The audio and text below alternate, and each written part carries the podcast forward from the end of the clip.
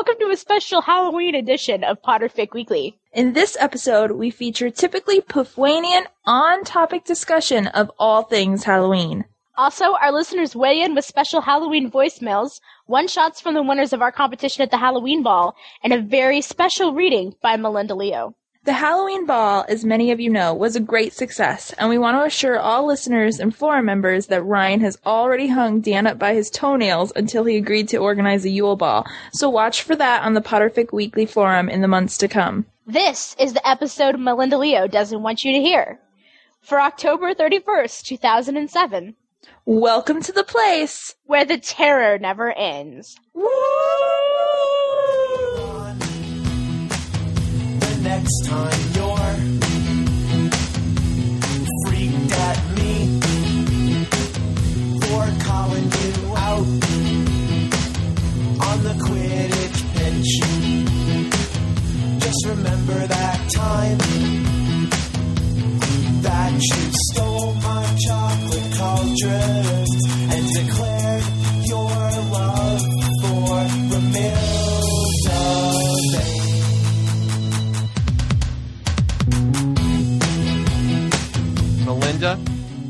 meet Meg, your number one fan. Hi! How are you? Good, how I'd are love you? to hear you defending Ron. Ooh. But you guys have talked on the list, right? Right. It's funny. I said around, I was like, this is the first time I'll ever actually get to talk to her, so it's kind of funny. But I talk, like, I talk to her online all the time, so I'm kind of being a fangirl tonight. Yay! Yay! Squeeze. Squeeze! oh my god! Oh my god! Oh my god! Oh my god! Think What's the matter? James. Jen had a little Where's minor the phone? What? Um, Oh. I don't know. You. Oh, it's right here. Here you go. Okay. Melinda's the new cheat. I know, Sorry. she would start talking around to random people. In the. Sorry. Yeah, in the middle of the podcast, she's like, "Yeah, well, w- w- yeah, what, Chi? We're we're not asking yes or no questions. Can I have a number seven? Sorry. And I'm gonna have the veg as she's eating. You said She's like I trying to cram food in her mouth. I can I'm eat back. during sound check. I can't. you can eat during sound check. real podcast. She did um she did the mailbag for the for episode 30 which is coming out um late night or early tomorrow and like I'm listening to her mailbag and it's fabulous stuff the only problem is there's a TV blaring in the background so I'm trying to find a way to like edit out the TV noise and she I accidentally hit the wrong button and while I fixed it it came up with a wonderful idea for for me to you know pay you back for all you've done for me Oh boy. Oh no. I'm nervous. all that extra Oh, editing oh, yeah, yeah. the swallowing I, I found a way to get back at you Hey, but you love me anyway. Yeah, what? Right? I'm, I'm sorry, you're chewing with your mouth open. What were you saying? Whoa, whoa, whoa, whoa, whoa, whoa. I'm getting a kitten. A kitten. I'm getting a kitten. My next door neighbor, um, the cat had kittens, so the kids have somehow. I, I I originally wasn't getting a kitten, but now I am. The kids have finally talked me into it. So we have a dog that's named Ginny. So they decided that this kitten needs to be named something out of Harry Potter also. Oh And they boy. went here. Nice. What, what are the It's, nominations? It's a yellow tiger kind of cat. So it it's, Ron. no, it's been called Butterbeer. Oh my god! Please don't name it Ron. Ron. Butterbeer. Richard's Don't listen to Richard. himself. Name it Ron. If you name it Ron, something not good for a cat into the yard. I'm, okay, I won't really do that. I'm just saying. Please do not name it Ron. No, He's the kids have picked Butterbeer. over Butterbeer. Oh, Butterbeer. Yep, too. that's That's what they're cute. going to name the cat is Butterbeer. I think it's actually very cute. It's fantastic. Yeah, it's I not thought that Ron, right, Richard? N- yes, anything but Ron. Oh, name a now horse. that's Richard. Huh? that is mean. I love I him. will defend Ron. I love Ron. Really? I should get a kitten. yeah, just in case you guys didn't know. Do you really, Nick? I, I would know, not have you know, guessed. We learn more and more about you every day, Meg. I would have never guessed that. That's all you need to know. That's the most important thing. Um, actually, I defend Ron on a daily basis. In real life, too. It's kind of frustrating. Oh, wow. Uh, well, Ron can get on my nerves, but overall, I really like him. yeah, exactly. Who I told- hits? I told my husband, I was like, I think I defend Ron because he reminds me of you. Gets on my nerves, but overall I like him. he was like, oh, that's nice. Thanks, dear. I tried to talk him into coming in and saying hi tonight. He was like, maybe. We'll see. So the other day I'm talking with Meg on Skype, right? It's like a chat conversation, like with typing and not voices. Yeah, I'm making sense tonight. And uh, typing, not voices. and uh, Makes sense. All of a sudden there's this sentence like from out of blue. It's I like tea, but it's T E E, not T E A.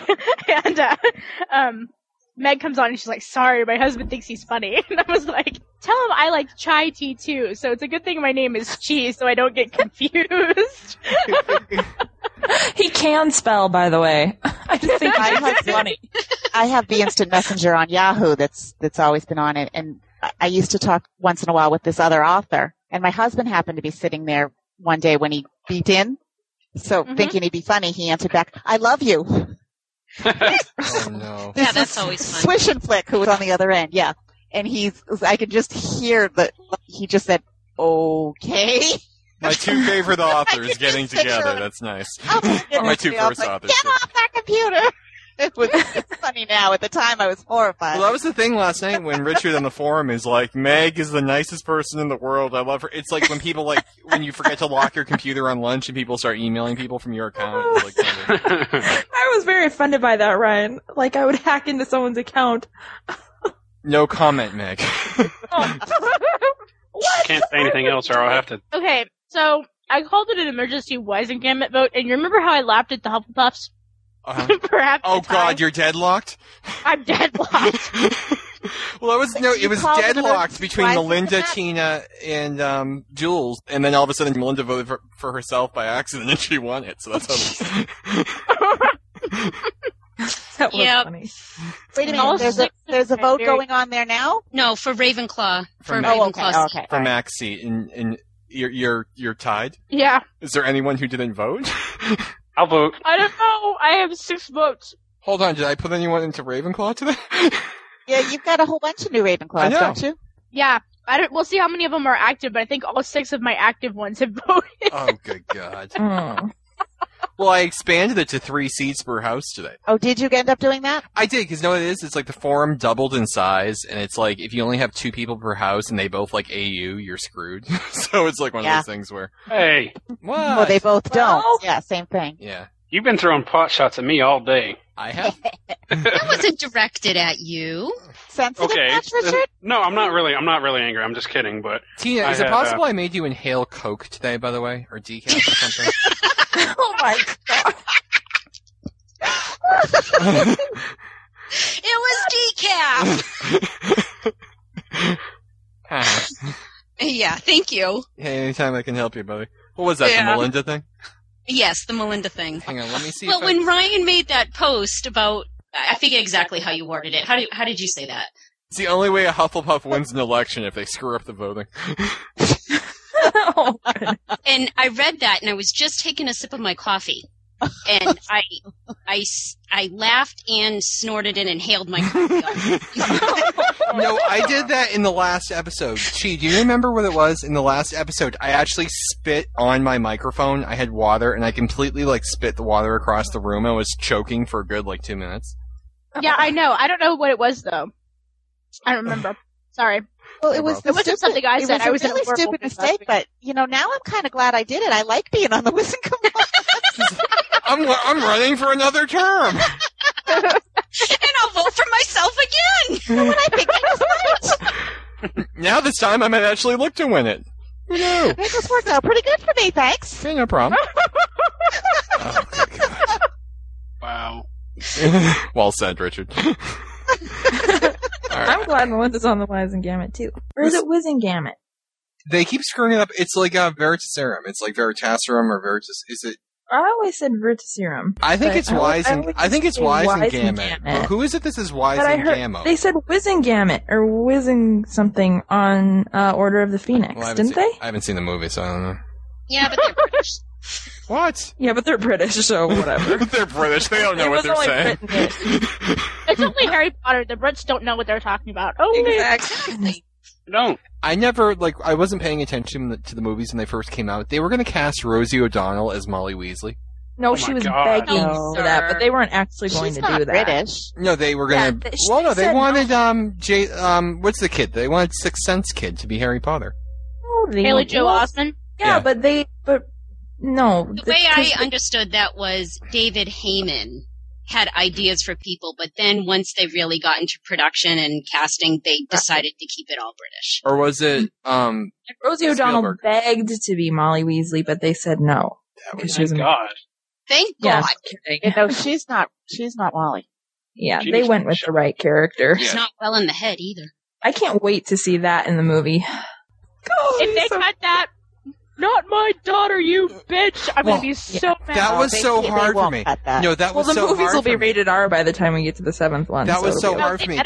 I was reading it next to Danielle, and I turned the page and read it, and I didn't want to laugh because then she would. I hate it when someone like does that, Yeah. and then I, then she'll know something's coming. So I literally like bit my lip so hard I bled until she turned the page. oh, it was not good. All Oh, so The good. things Uh, we do. Right, I think we're just about. Let me just make sure Skype is doing what. it's Let me finish my potato chips. Oh, good God. Melinda, did you ever get clarification on the goat and Molly that I was talking about? Because you PM'd me about it and I tried to clarify, but. Oh, she was talking to the eight-year-old though, right? Right. Because I said something on the list about Molly Oh, and the right. goat. Yes, actually, I did. I found the. I found the article Yeah. actually that I was I was looking for. Yeah. Well, What's she up? was she was Or defending just- housewives and um and I then, loved that. That was so cute. um the way she phrased the the the what was the charms with the goat to the little kid was actually very clever. How old are you? That's my answer to oh, you. It, it was priceless. Yeah. Oh yeah, we get to talk to We can Tina ask Tina. She's sitting there. I'm like over here biting my Sweetheart. tongue until it bleeds. Tina, how like Oh yeah, Tina. you you got? Oh, let's talk about How long were you actually in New York for? You were back like the next, 24 hours. Not even. like with six hours of that driving. Uh, eight of it, nine of it was driving. Oh, good. wow. We left here at um, seven o'clock Friday morning, and we got home at two thirty Saturday afternoon. Because I'm Oh, you should have stayed another night Yeah, just to have a. you know what though? weekend This away. was a completely like unbudgeted, unplanned trip, and we managed to find the cheapest hotel room in Times Square, Mhm. and it was three hundred and eighty dollars a night. Yikes! So one night was about uh, between the hotel, meals, buying stuff for the kids. The ho- it it was, and you know we've done all the touristy things before. Yeah. You know, so for it being an unplanned trip, we just went to do what we needed to do and came home. what we needed to do. And I needed to go see Joe. Yeah, yes, we did. So did I. Now, when you got your book signed, did you get to talk to her at all? oh, let's. Why don't we start the podcast and we'll ask her right yeah, away. yeah, yeah. Want to do that? Okay. Either now. Make sure you're actually recording. Let's do that. I said I was very sorry about that. we record like an hour into the podcast. Um, guys, you wanted me to record your voices too, right? so you didn't record the warm up this time. Uh, did I record the warm up? I think I did record the warm up this time. Oh, okay. Great, so everybody can hear me chewing and chomping away. Oh, gee, that's called the podcast. Kidding. Does anyone here watch West Wing? Like the one where the president got shot? Mm-mm. Okay, in the West Wing, the president got shot, and no one knew if the vice president could order the military around because the president never gave him power and all this stuff. So it's basically like this who's in charge thing because the president's under anesthesia. I'm listening to last week's podcast, and Jen tells a very amusing story about the time she got bit by a spider on her butt and couldn't sit down for like three days. And I'm thinking to myself, can I use this on the podcast? Because she didn't know we were recording then. And I'm, and I'm like, Jen was actually unconscious at the time under anesthesia, so I couldn't call her and ask her, so I had to make a command decision. It was kind of like the West Wing. It's just like the West Wing. It's just like the West Wing, except instead of invading Iraq, it was about, you know, Jen's ass, basically. feasting on a butt. Yeah, and, and, and you'll hear that story in next week's podcast. I decided Jen would love it if I shared it with the world. Oh, that's what that Sure was. she will. His decision. I just have to get the episode out before, you know, unfortunately Jen wakes up. All right. You know, your Skype has said that you're away and editing for like the last six days. Oh, is it really? I don't know how to change that. That must get pretty annoying. Hang on, let's. Wait, I'm not picking up my sister oh, they either. Won't. That's kind of frightening. Podcasting. Do you oh, know mine er- says I'm watching Heroes still. Did you know that like everyone's for the last week and a half has said Dumbledore is gay? Really? Yeah. What is this? This is special edition number six, number five, number six.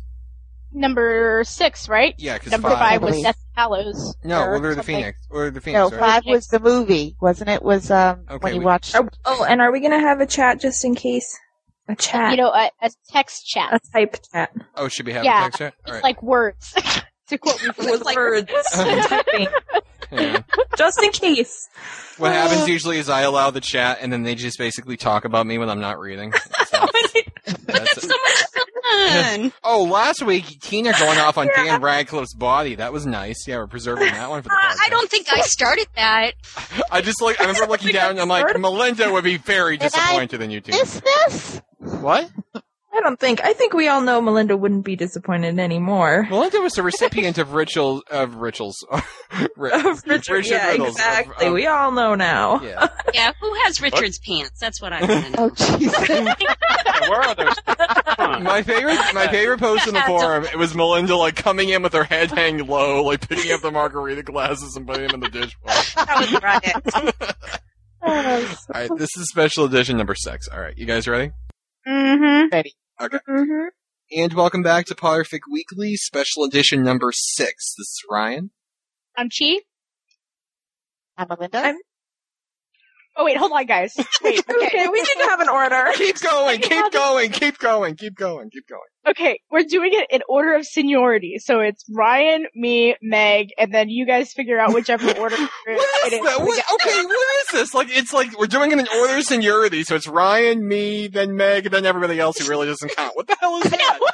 We've got to, you know, we've got to have a cage match to figure out. Wait, All right, pull on the spandex and get down to it. Oh, Tina and good Melinda, God. first match, go. As long as it's not Melinda and Richard, we have had enough of that. Oh my god. I don't, it's All Richard's this- already this will shared be in the- spandex and leather this week. Wouldn't that be a weird shift, right? Welcome back to Potterfic Weekly. This is Ryan. I'm Chi. I'm Meg. And then the Hufflepuffs like stare at each other timidly. And I'm dead silent. okay, Richard and Tina, ready all together. Okay, we want to start over again? Let's start over again. I, I swear to God, laugh. we're leaving this alone. we'll all just say we're the peons. No. You're, it's like Ginger. It's like Mary Ann and the Professor. It's like and the rest. There's like two people left. You could have named them. Come on. I'm having a foot cramp. Ow. We're the biggest dimwits in the world. Hey Ryan, did you see my newest suggestion for the Potterfic Weekly tagline? No, it wasn't. Potterfic Weekly. If we weren't all friends, we'd shoot ourselves. that is absolutely correct. Last week, Jen and I are te- sent a text message in the middle of the podcast. We're like, I think we're gonna have to kill her. Shut about up. Shane. the week before, we sent the po- the message about Jen. Hey now. I am sick. I have depression. I have an excuse. Jen has a hole in her colon. Sure, if you want to compare. Uh, oh, Oh, oh. good God! All right. I sound like this such a podcast around, I swear. I'm sorry. I didn't take my medicine that day. I know. will never not take my medicine ever again. That At was a least- bad day. It's like, okay, here's the story. And like, I don't want people to be like, oh, but whatever. I was talking to Meg before and I was like, I had cried for an hour before the podcast. And I thought to myself, maybe I shouldn't do the podcast. Then she said, "Nah." I'm not sane. And I was like, you know what? It'll probably make me feel better. So, Try naked Quidditch. That would probably be better. well, because I was reading the chapter right I'm serious. oh my god. I read the thing, like, with Ron or something. Draco Yeah. and I Mother. went, I went and found, um, I went and found some sexy Harry stories. But um, anyway, sexy Harry stories. chapters. Yeah. I know Meg doesn't like them. I, I was crying do. for an hour up to that because I was reading the stories and like I was having this day where like some days it's really not Wait, that wait, hard wait, to wait, have but Meg doesn't like sexy Harry. I just, I love like Harry. sexy I just don't like sexy Harry. I think it's weird. It's like go, it's like dating your brother. Draco is not. That's fine. I I don't know. That's sexy Harry is like the weirdest thing. To me. It's like he's eleven and he's not. Stuff like that. It's just weird. I can't I'll take understand. sexy Wait a minute. Harry. Now, you don't Sexy think Ron? You don't think day. Ron is eleven? No, I think of Ron as legal. In some third world countries. Or Kansas. I'll Or be blowing Kansas. raspberries in this. I feel it. Oh God. So about Halloween, um, Do we- Yeah. oh, exactly. Well said. Oh crap! Oh, I'm gonna cry. So Tina, when you met Jo Rowling, All right, let's start the episode. All right, we need. All right, let's start the episode. Tell me. All right, all right, we're I starting the need to tell episode. my toilet story too. I want to tell my toilet story because Oh, yeah, God. it's Oh, So you- wait a minute. Megan and Richard. I mean, um, Melinda and Richard. Yes. How we doing this intro thing? Oh, good God! The peons have to organize themselves. Carry on. Oh God, we're still on the introduction. We never did it. We never did it. what are we doing? I sort of got distracted. oh, Richard 32. Let's do an introduction. Oh, I thought we did that. No, no. In fact, we Okay, didn't. do it again. Unless you want to keep it the way it was. Peons, organize Ryan yourselves. Can just bleep it in. I want to go last because that makes me feel important. Okay. You can have the grand finish. How's that? Yes. and you go after Meg, Tina. And welcome back to Potterfic Weekly, special edition number six. This is Ryan. I'm Chi. This is Meg. I'm Tina. This is Melinda. And I'm Richard. It took us seven takes to do that. I just want you all to know. Only seven. Come on. Don't Over be 43 modest. minutes, we got distracted Magic by number seven. shiny So good. white toasters. I have no idea what we did. All right, we are here to talk about Halloween tonight. We're taking a week off from a year like none other. We are just going to kick back and talk about, well, basically anything but Halloween. Because I, knowing us, if we try and talk about something, we talk about, you know, like you know, your favorite episode of Who's the Boss is basically what we do. Apparently that died. Nobody liked Who's the Boss. That was that was very unfortunate. Now I keep talking about it, which makes me even look. odd. So I'm, so I'm just gonna, Awkward. I love it when happens. I remember Alyssa Milano. I bet you do. I bet you do.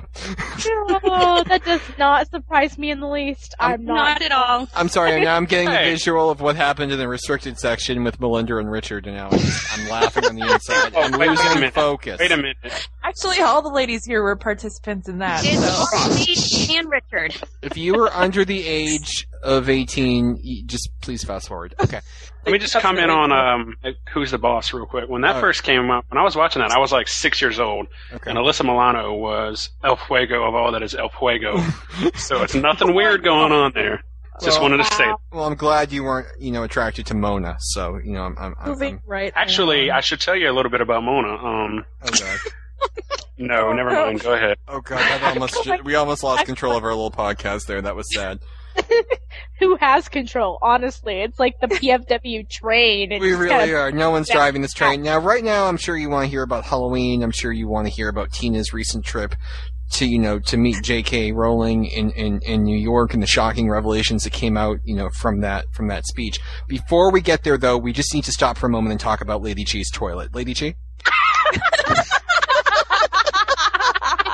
oh my god, that was the best intro ever. yeah, I'm gonna lie.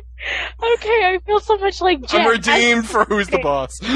I have to say though, like the whole time this was happening, I was like, "Oh my god, I am turning into Jen." Okay, so on Saturday night we Oh, had a little feeling. bit of a, I guess you would call it a gathering, and there might have been some adult beverages involved. Anyway, long story short, one person who might have been slightly inebriated came out and said, "Hey, Chi, your toilet is flooded and it's overflowing."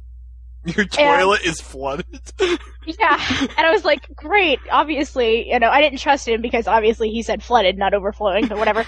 And um, sure I can't drink on you? my antidepressants, so I had limited myself to like four or five jealous shots, so I was ready to go. And I went in the bathroom, and I, it was like it was like everywhere. The water was everywhere. It was so. Anyway, it took all of my towels to clean up the water, or most of my towels. I called the uh, guys the next morning, and I said, "Hey, you know, I live in a apartment complex. I said, hey, my toilet is overflowing. And they said, oh, okay, well, we'll have somebody over there. And then the maintenance guy came over and he, you know, fixed it, quote unquote, and they left. And then I was like, yay, a toilet. I don't have to drive 20 minutes to Walmart to use the toilet. Yay! I was really excited. And, um, so I went to go use it and I flushed it and it overflowed again. and I was like, great. And it was just like midnight that night. So I called them at midnight because I have 24 hour maintenance.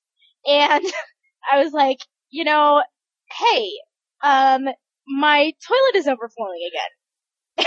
So he came out again and he fixed it again, quote unquote. Long story short, he was out here three times. And the third time he was out here, he had to pull the toilet from the wall. And, um, this is something that would happen to Jen. I see where you're going with Yep. Oh, so he pulled the toilet out of the wall and he starts laughing like really, really hard. And I went over. I'm like, "What is going on?" Like, I didn't think that like fixing a toilet would be so funny. I would assume that it would be kind of annoying.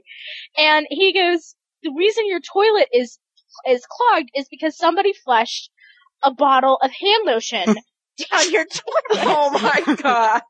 Ow. Oh no. That doesn't sound What? awkward at all. I was like, "What?" Oh, I have to cut in here. I, you know, the, the Potterfic Weekly hosting team is a very close knit family, not like the rest of you peons apparently, but we're a very close knit family, and we take care of each other. And she was very concerned about, you know, the high plumbing bills she was getting now because of, you know, all the damage to her bathroom. So I offered to take care of it. Chi, I have already remailed you a fresh bottle of hand lotion. Thank you. No problem, buddy. So anyway, he gave me a new toilet because he couldn't get the bottle of lotion out of the bottom of the toilet. And I get this letter. Okay, and so while he was here, now, ladies, this is where I start to get annoyed, and it's not so funny. I'm sorry, I'm picturing like she, this is like some people get a new car and they're all excited. She's calling everyone. I have a new toilet. You want to come over and try it? um, so anyway, um, he pulled the toilet out of the wall and like he dragged all of my towels that had been soaking up the water out onto my carpet in my hallway and um didn't clean it up and like put the um lid of my toilet um the lid to the tank of my toilet in my bathtub and didn't bother to put that back on. And um what else did he do that was really annoying oh he chipped my bathtub so give me a letter today that says they're charging me $225 a hundred of that is for the toilet which is completely understandable the 125 is for getting the maintenance guy out here on the weekend, even though I'm supposed to have free 24 hour maintenance. Okay, whatever. And that, um, you know, that, you know, it's not normal wear and tear. Basically, the letter was extremely rude. So my sister, who, like, if you think I'm kind of crazy and bitchy and off the wall, my Little bit, sister yeah. is like, like me times a thousand. Oh. And she was like running around today all mad. And so we are going over to the ops tomorrow to rip these people a new one because they ruined our bathroom. They didn't clean our apartment up. They didn't like, he didn't like reinstall the toilet correctly so that it doesn't, it like, it looks unprofessional because it's not sitting on the toilet, on the tile the right way. And What does an unprofessional toilet look like? Was the question I was about to ask. You. it doesn't wear a suit and tie. It's the worst suit and tie. Oh my goodness. So I'm like extremely frustrated right now, and I have never been this upset about a toilet in my entire life. I have to feel with Jen not being here this evening. I feel as though you're filling a vital role in this podcast. Jen. Thank you. the toilet roll. as as this is all happening, like the third time I'm calling the maintenance guy, I'm like, okay, as soon as I get off the phone with the maintenance guy, I'm calling Ryan because this is so. And she did. What? and I have to tell, and I have to tell you too. Like this is right after you know last week's episode where she was a little grumpy, and I, I was a little. We were. A I little had bad cheese. she had bad cheese, and I was a little. Yeah. we were a little nervous around Chi, and then my phone rings, and it's Chi, and I'm like, oh god, do I answer it? What do I do? And I'm staring at the phone, and I'm like, well, it's not got the voicemail. She's in the like, uh, like. And I got nervous, so I opened the phone, and it's Chi, like. I have a new toilet. I'm like, not expecting that. Okay, just throw it out there. I thought that was. I I thought the bottle of hand lotion in the bottle of my toilet, uh, bottom of my toilet was absolutely hilarious. I appreciate that as much as the next person, but How can you Oh. not? like, I, like my dad, go, my mom is like, "How is that funny?" And I'm like, "How is that not funny?" it's a bottle of hand lotion stuck in the bottle of my toilet. Does Does anyone have any questions about Chi's toilet? No. I have a question, but I don't think I should ask. Oh. Meg, please go for it. Please, please. I just want to know, aren't you curious how this bottle of hand lotion was flushed down the toilet? Like, Why where did it so come desperate from? to get rid of it? Have you examined the actual lotion? no, Ew, ew. I think you should send it to the lab. I told you. Because I'm not gonna lie to you, that's not lotion in there. No, Oh, oh, oh. wrong. You had to go there. Couldn't we have just had the innuendo? Come on. Okay, Tina. Not fair, not fair. I was drinking again.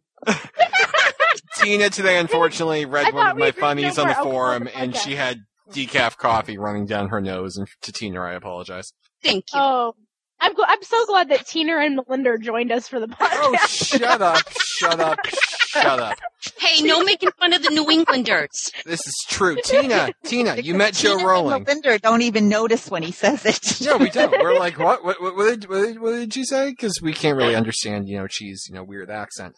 Now, Tina, I don't know if you're aware of this, but Dumbledore is gay. Really? What? What? Where'd you hear that? Well, well, Tina told me. Tina told me. I heard now. it from Jo Rowling. Oh, I'm Jesus so Christ. jealous. Hold on. There's one very easy way to begin this interview with Tina. Melinda, attack. Okay, when she signed your book, did you get to talk to her? Did she say anything? You know, it was wonderful and everything. And since you asked, I'll tell you real quick. But you literally got three seconds in front of her. Oh. I mean, okay, just put it in perspective this way. Okay, she started signing books at about eight fifteen. I got my book signed at ten twenty five, and there was still a third of the hall left. So it really was an assembly line. But you know what? Saying all that, she was beautiful and gracious and warm and kind, and she acknowledged every single person who walked in front of her. Because that's That's hard cool. if you have to get that many people through in a limited amount of time. I mean, you can't.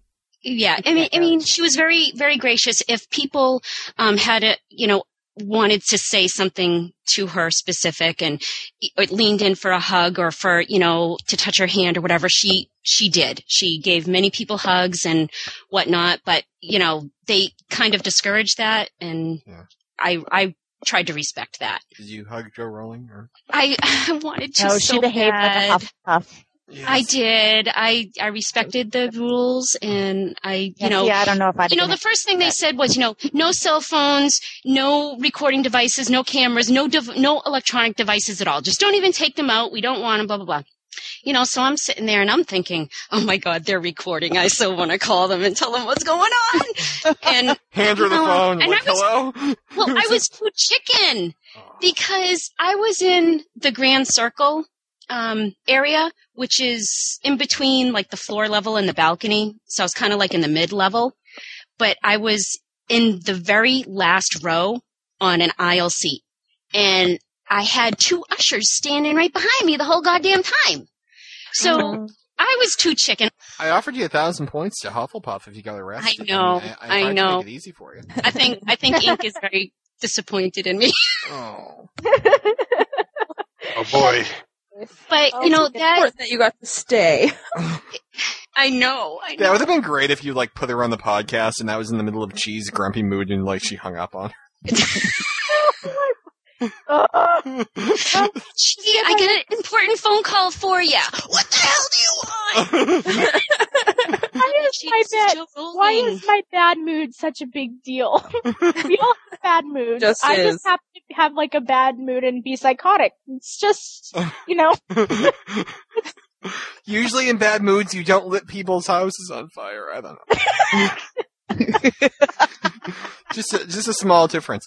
Uh, Tina, You just know, no, the whole thing was just um it was really surreal that i know that word doesn't even begin to describe it but you know being being in the fandom like we are Mhm. people who are you know into this and we're talking to people every day who are in the fandom and we're talking um, about the books and about jo like she's our next door neighbor you know we t- we call her jo you know and after so many years of that and you know, you feel like you're so familiar.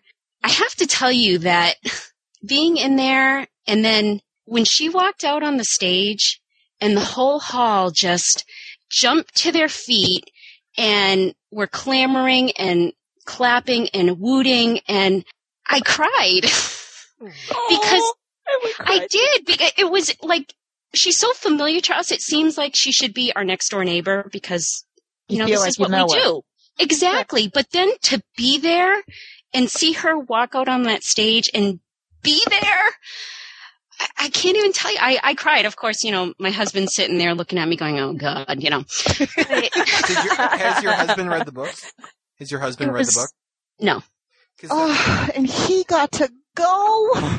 No, it's Oh. I know. It's, I, just strike that from the record because I don't want people upset with me. Um, it was just overwhelming, completely overwhelming. And then whenever she just sat down to start to read, and when she said what um, passage she was going to be reading, and she was like, you know, I've never read this publicly, but you know, I'm sure if it's rubbish, you'll all let me know. And we're like, no, no, no, no. And then I, she told us what passage she was reading, and the first thing I thought of was Meg what part was it? she read the part after Ron comes back and they destroy the Horcrux. oh, Tina, I'm so jealous right now. And I beg, I thought of you. I'm, I'm not kidding. I, I looked at the woman sitting next to me because she was from Wisconsin, and Whoa. I just looked at her and I said, "Oh my God, my friend Meg would, Meg would die." Tina, that is Oh. so sweet. That's really mm. nice that you thought of me. Oh, And th- she, the reading was fantastic. She, for never having read that publicly, she, I mean, she has voices for everyone. And, you know, when he, they come back to the tent and Hermione goes off on him and, you know, God damn you, Ronald Weasley! And her voice went up and her hands are going and she was Hermione. It, it was, ah. Oh, that is so cool. isn't that? aw- I'm so jealous right now, but in a good way. oh, that is Yeah. so awesome. What was her Ron voice like? That lasted two seconds. That was so awesome. What was Ryan glass like? of wine, okay? oh, mm-hmm. Wow. So, yeah, that was, I think that's probably like one, like my favorite part of all the books. well, so I, it was, Oh, I love that section. I love the, Yeah. the, the character It was funny development between Ron and Harry is awesome.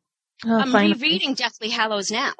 So, you know, I have a four hour car ride, so I'm reading the book in the car on the way down, and I had read that chapter in the car that day.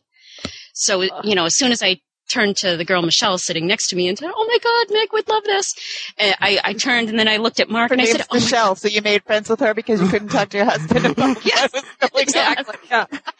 They're did getting together for once a year. Phoenix premiere. I made friends with Michelle random joining Harry Potter fans. Oh, I did that. I did at the uh, Deathly Hallows premiere. I'm walking around with my uh, friend Risa, who works at the Borders, and uh, I'm helping. You know, sh- she's like working, and I'm like walking around going, "This is so cool!"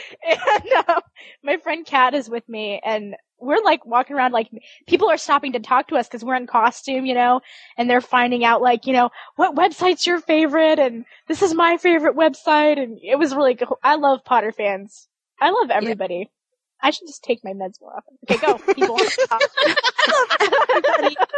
Yay! I have a question. Do you think there's someone out there who's gotten Jen is the person next to them in line? oh my oh god. Oh, I pay money. That would be so much fun. Hi, I'm Jen. You want to hear about my day? I'm Jen. Oh I can't. Oh, Jen, as you're listening to this, we really the do love cutest you. outfit you have on. Don't you love Draco in leather? Let's talk about oh God, Yeah. I'm just picturing Jen meeting Do Tom any of you have any questions about like certain questions that were asked, or because you all have read the the posts on Leaky, I'm sure. I want to know what wasn't in, what wasn't in the post on Leaky. Like what, Yeah. what hasn't been reported. What was like the stuff that It was pretty dead on. really. Yeah. Got it all. Hey, I Yeah. have a question. What's the thing on Leaky? I have been. I wasn't feeling. They very had good this pretty morning. much. It wasn't a verbatim transcript, but they had a pretty thorough transcript of all the questions that were asked and her Okay, answers. Yeah, and let's is- just run over it just in case you're listening to this and you're uh, obsessed with, you know, you're like none other, but you, for whatever reason, don't, you know, go on any of the websites. What she said was obviously Dumbledore is gay. She said that um, Neville marries Hannah Abbott, who is the new head of the Leaky Cauldron, so he lives over the Leaky Cauldron. She says what Petunia would have said to Harry at the beginning of Deathly Hallows if she hadn't lost her nerve. Yep. Uh, what else do we have? We have Um, Harry and Ginny are passionate soulmates. Yeah, Melinda passed out, woke up, you know, passed out again, Thank woke. God. I heard that. And also, I really liked that that they get together with Dudley. You know, their kids don't like each other, but they get together and, and you know sit there awkwardly and Yeah, and they just kind of stare at each other. That might have I been really like the that. earlier one in the day because that wasn't none of those things. The Harry Ginny and the Harry Dudley thing weren't really discussed. Did she do two of them? What? She did two on Friday. Oh, so you were at the second one. One was for the schools. It wa- it was for the school children, Okay. and I was at the evening one, which was all the sweepstakes winners. Okay. But we were talking a little bit um, offline earlier before we started about the the little girl who asked the question about Aberforth and the goat. the Year old girl. What, what did It he was- do with the goat? it was just so effing cute. Oh. little girl she i mean she looked like a little angel she you know was little petite thing with you know blonde hair pulled back and you know she said her name and she was from hawaii and you know of course you know my husband's sitting next to me and goes yeah like i'd fly from for hawaii for this you know um but Man, And, and when will the divorce Kid, proceedings Tina, you're killing me. I know. It's so hard to hear She- that. Tina, I hate to tell you, but Melinda's not that far from the way you went. I mean, you could have picked her I up on the way. She could have bought you dinner. It would have worked out. um but she Or you know your she asked the daughter. question about aberforth and what charms he had done on goats to be prosecuted for. And jo just kind of she put her hand in her chin on the chair and she looked at her and she said and how old are you? And the little girl said eight. And she said hmm okay here is my answer to you and then proceeded to give the answer about how you know she thought it was you know so the goat would stay nice charms to keep the goat nice and clean and keep his horns curly. And then she said something like that could go a couple different ways you know kind of like as an aside to the adults. And then she went on and on for a few minutes about it. And then she said you know and that is my answer to you. The next question was uh, I would say she was kind of a youngish mid teenager, teenage age, and she asked the question, you know, that because Dumbledore believed so much in the power of love, had he ever been or had true love? And so, and this was the very next question. So it really, I think, I don't know that she would have answered it otherwise. But wasn't the question because a lot of people have been speculating whether or not she had planned to to to you know say I that. don't, Didn't she get the Because question? in didn't you have to give the questions in advance, and didn't Scholastic pick them? the questions were asked in advance. So they had pit, you had to submit your question on the website and they picked, I think it was eight, eight or 10 people to ask their questions. And they, what they did is they had them printed out on cards for you. And so I, I don't, I mean, they picked the questions. I don't know that she knew what the questions were. I, I, I didn't get the impression that they were rehearsed answers, if that means anything. Well, I guess my thing is this: I don't. Do you like? I think this is a. She's never been asked this question before, as far as I can tell.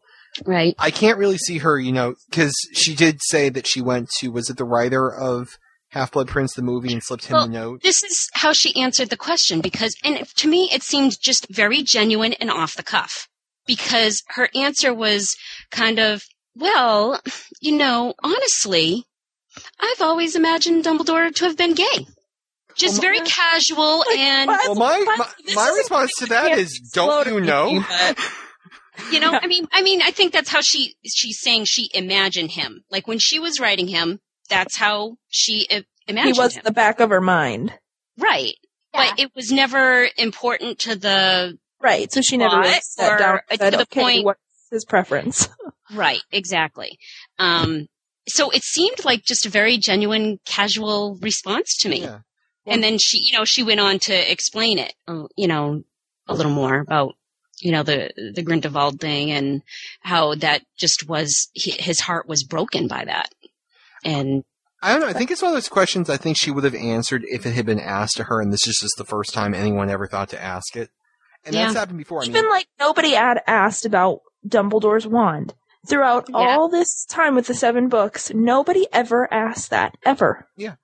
You I know, so I think that's totally feasible that just nobody ever asked. And, yeah, Don't- and, and here's my thought on the whole thing because a lot of pe- you know a lot of controversy in the fandom, and I and I thought about this for all of eight seconds before I solidified my opinion on this. Okay, now you have now seven books were released over how many years? Was it ten years, eleven years from beginning to end? Uh, released over 10 years, 10 but she was writing for Yeah. 17.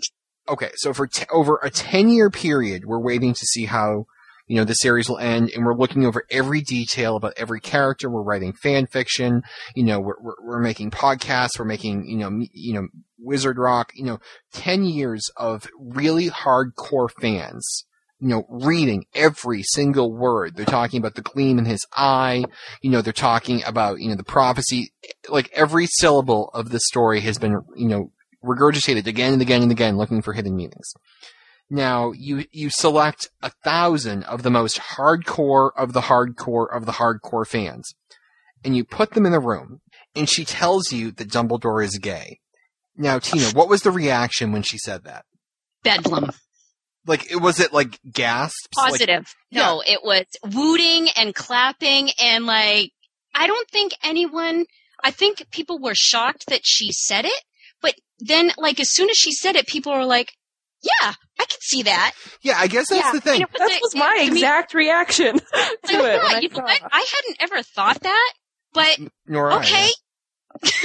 yeah. it doesn't change anything. Yeah, but that's the thing. doesn't- No one, no one, like, like, in, in the way I went into it was like, er, like I heard the theory 50 times before Deathly Hallows came out that Snape loved Lily and that was the whole clincher for his motivation. So people guessed that from the reading. No one was really talking about, you know, is Dumbledore gay? I mean, you know, obviously, you know, the people who write Slash obviously probably thought about it, but it's not evident in the writing. She could have just as easily have come out and said Dumbledore was Jewish. You know what I mean? It's like, it's just, okay, it's, seriously though, be Ryan, fair- did you miss the purple pimp suit in Half Blood Prince? I Because know. that's like was Oh, The I've big heard that deal on my list You know, I, I 16,000 always like, times you know, Friday. just that he was eccentric, but he I thought he just wasn't sure what to wear. No, I mean, he was. That's what I thought. Because like wizards, like that one in Goblet of Fire that's wearing the dress and everything. I just thought he was like, hey, I like purple. Velvet's cool. I'm just gonna wear this. No, you know, McGonagall wears like tartan. McGonagall wears tartan. Snape wears all black. I mean, we don't know what the norm is, so I never even thought of that. But there's some people, you know, now reading this or looking back over the story, and when they see Dumbledore, they see Jack from Will and Grace, and I just don't see that. I mean, no one saw any No. of this coming over seven books. It's, you know, McGonagall could have been gay. It wouldn't have mattered anyway. I mean, To be fair, like somebody, I, I guess Ryan referenced Snape loving Lily. Dumbledore being gay has absolutely nothing to do with anything, except perhaps you know you add a little bit more angst to his backstory. It's not an important thing at all. I mean, it doesn't change anything Yeah, whatsoever. exactly, exactly, and it does it does add a new perspective to the story, but it doesn't. It does that. It like takes like an a- like a branch of the story and makes it go deeper, but it doesn't make that branch connect in with anything else. That doesn't change, you know, any of the backstory. Yeah. It, it, it, It's it no does- one information that like Neville marrying Hannah or it, it's it's there but doesn't matter. Yeah. It it shows why Dumbledore felt so betrayed and Right. that it, it just compounds that whole that backstory storyline a little bit more. more interesting. Well, Oh, my thing agree. on the whole thing is it's giving Laura Mallory a coronary, and I have to see that as a positive development for the fandom. I mean, Yeah. if you Yes. cared that much, like seriously, I want you to find ten, you know, reasonably intelligent Harry Potter fans who that was their their leading prediction going into you know book seven, and and we'll talk. I mean, it, it doesn't Yeah. matter. No, and I posted this somewhere on the forums. Uh, you know, the fact that you know he's gay doesn't mean a single thing to the plot. What it means is that he was you know the most powerful wizard possibly in the world. He was a leader of generations of children. He was the leader of a resistance that was you know inevitably successful in saving the world. And he also happened to be gay, and maybe he also happened to be Jewish, and maybe he also was a lefty. I mean, it doesn't matter. It's just doesn't another de- and it proves that you know that's the type of thing that a lot of people in the world today still see as a deal breaker. If you're, you know, gay, it it, it, it defines you in some way, and it doesn't have to. So I I give Jo enormous credit. I'm sure she didn't plan it as a way of you know making a social statement. It just happened to be in there, and it was absolutely you know not Well, I commented think upon. people that like are disappointed that she didn't make a social statement should take into mind that you know there's all kinds of other social statements in the books. like her whole the whole storyline of the book is an anti-prejudice. Yeah. Right. And she storyline. said as So- much. You know, one of the questions was, did you consciously, um, you know, think of, you know, Nazi Germany when, you know, deciding to, you know, go with the pure blood wizard thing and the whole bit. And she said the whole series is a commentary on, you know, um, getting rid of bigotry and prejudice and, you know, uh, the idea of purity. Um, Yeah. so I think it's just part of that. Well, I mean, obviously, it's just like talking about you know. Oh my God! Are there Christian themes at the end of Deathly Hallows? Well, obviously, she hit them over the head, hit you over the head with them. So I liked your response on that too. I couldn't talk about them, or else you would have known how the story ended. Yeah, exactly. Exactly. That's kind of interesting. You know, there's a lot of really good stuff going on in Harry Potter that we don't have to add. I mean, Well, let's take, why does you know, it matter? All that other good stuff is, is being completely overshadowed right now. Honestly, okay, I grew up in the 19, I, I was born in the 1980s. I grew up in the 1990s. Sexual orientation doesn't matter to my, to my generation. My Mhm. generation is colorblind and, you know, like I've had teachers tell us, tell me that, is that my generation is probably the first colorblind generation ever. A lot Yeah, of having children who are not all. teenagers, that is true.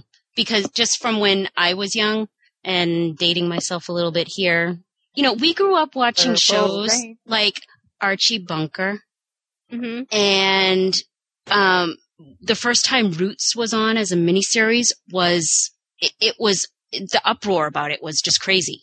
Kids now, you know, my daughter Samantha, who's you know 15 years old, has you know f- such a wide, diverse group of friends, and you know, kids who are her age who are already already know their sexual orientation and are okay with it, and people know about it, and that would never have happened when I was in high school.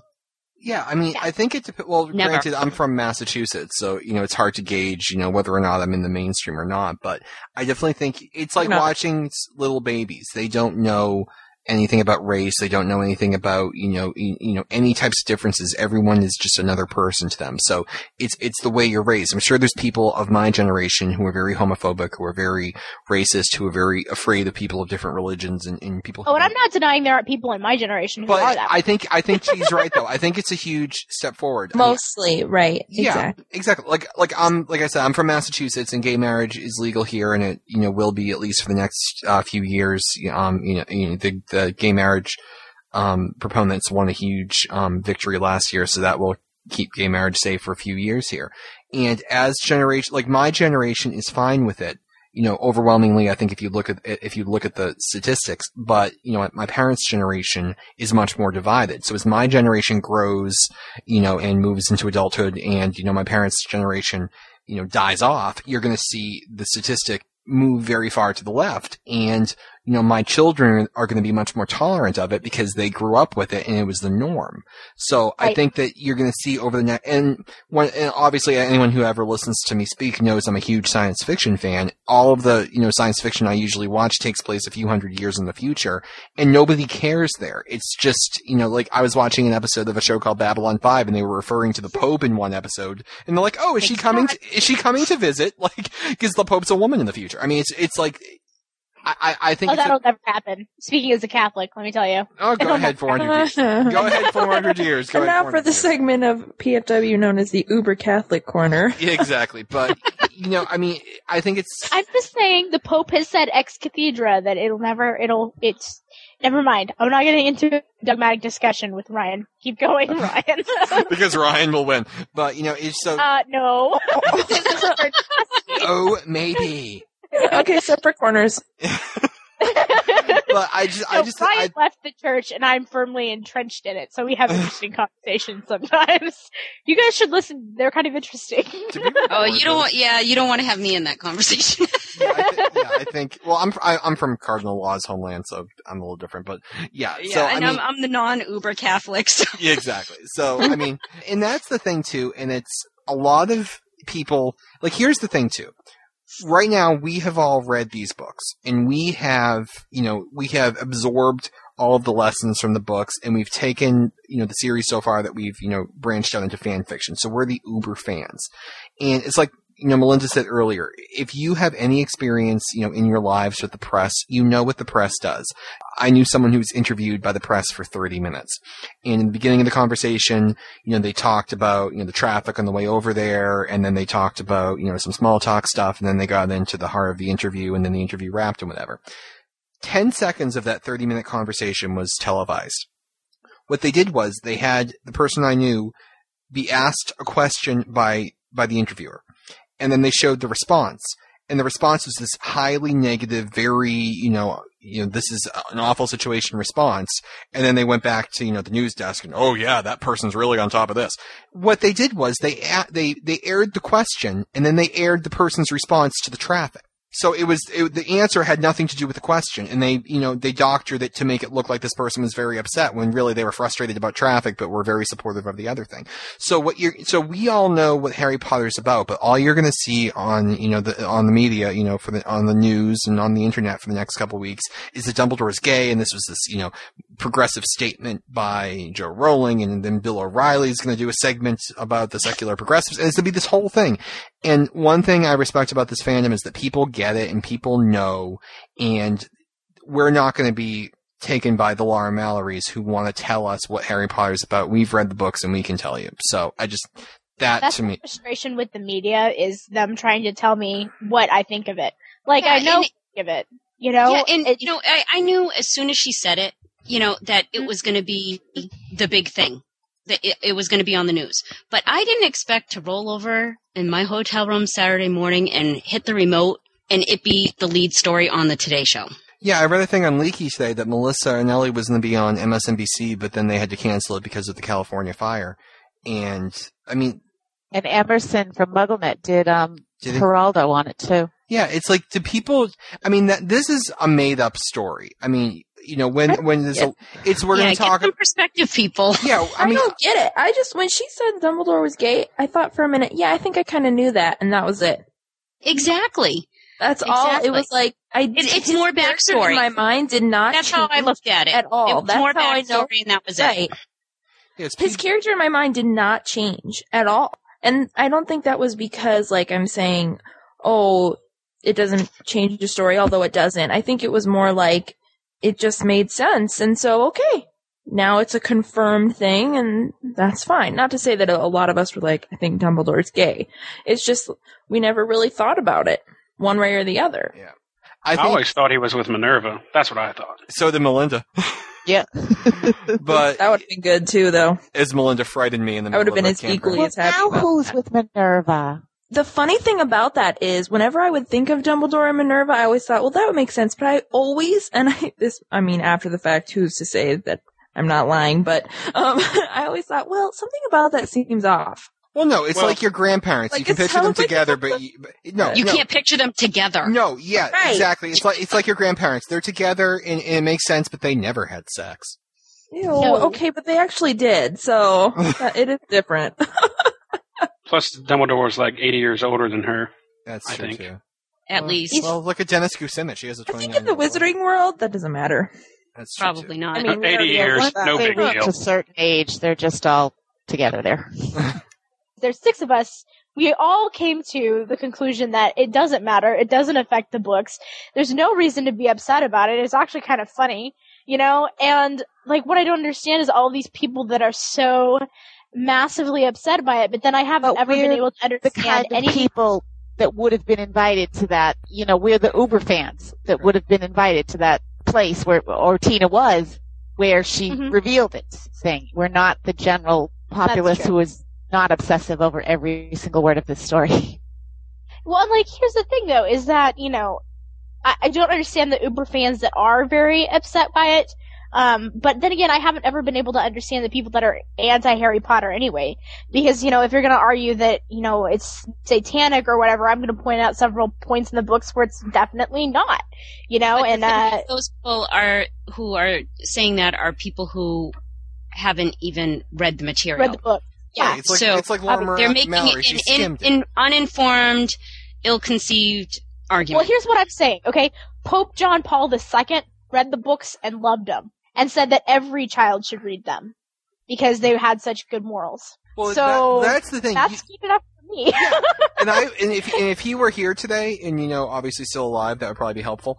I would probably disagree with him on many issues. I have tremendous respect for people who may not agree with something, but can still find ways to like it and still find the good in it and still find you know what's reasonable in it. There's so many people out there who are professional haters and they hate something because they disagree with a little piece of it, and they need to mm-hmm. find ways of convincing other people to hate it too and I think this fandom, thanks to Jo, is you know, and obviously I think we're you know we're certain types of people on our own, and thanks to what Jo's you know given us and kind of brought us together, we have the ability to see past that, and I think that's what this week reminds us of. I think there's met, you know, there were maybe three or four distinct impressions to the Dumbledore news. I think most of it was overwhelmingly positive, and I think you can really just you you can see the distinct um, you know mindsets in the fandom. I, I think it's very cool. I think the fandom's going to be able to handle it just fine. I think I think if Dumbledore were here, he'd be like, "Um, I'm dead. Don't you care about that?"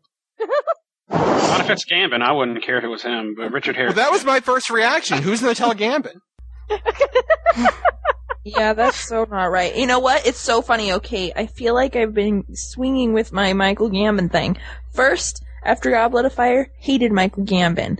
Then I read, then I was happy because he died in Half Blood Prince. Mm-hmm. Then I read Deathly Hallows and was like, oh my god, Gambon had it right. Now I find out he's gay and I'm I'm confused again. I don't know. I, I, I, right? I'm so I think confused. I think that Dumbledore being gay adds a whole new dimension of wrong to that scene where he slams Harry up in the. Oh, Hey. gee. Oh. How long were you sitting on Come it? on. Why encourage the Dumbledore Harry smut? Why? Why? I know. I'm just saying. You have to love how Jo immediately after saying it that said, "Oh, I can only imagine the fan fiction now." It's like she saw. and she did. She did, and and it was she exactly said that. it's and, like she could know, see And Plaid she, Slytherin she running knows to the kind of fan fiction that's out there too. She- She's finds she finds a little bit of it disturbing, but you know, I like- find a little of it disturbing. I went over to adult and a lot of it disturbing. Oh my god! There's a lot of really disturbing fan fiction. I've read a lot of it. just, to, just to make sure you, just to make sure you don't like it, right? I have really bad train wreck syndrome, and um, what I mean by that is like I'll read a fic and I'm like, oh, this is gonna be awful. This is gonna be terrible. I can't stop reading. I'm on chapter twelve. Pretty much anything, and I I'm on chapter anything 74. Jen recommends is going to be pretty bad as far as like, oh my god, oh my god, I can't stop reading. I know it's awful. And Jen's so like, "Isn't bad. that wonderful?" You're Don't you love it? I love inks. It's my crack. Poor Jen. I just, oh my goodness, So it's, terrible. And I'll be like, I'll be typing to my friend that left the Harry Potter fandom, and I'll be like, you won't believe what I'm reading. It's, you know, a story about da da da da da da da da. And she's like, why are you reading that? I'm like, I don't know. I can't stop. she's You like, get you sucked have a in. problem. It's awful. I'm sure I'm not the only one though. I'm sure I'm No, not the only I one. I just bail. I bail very quickly. really, I, I, I can't do. bail. I did when Now- I first started reading fan fiction. I was like that. I just couldn't. You know, I had to see at least how it ended. But it there's just too much out there that's that's good that I don't want to read a story I don't like. So I just bail. Yeah, that's true. You know what? The first time I read, when I first started reading fan fiction, the first time I came across a smut, I immediately closed it out. I was like, you look oh, over your oh shoulder? my goodness, it's wrong, it's wrong.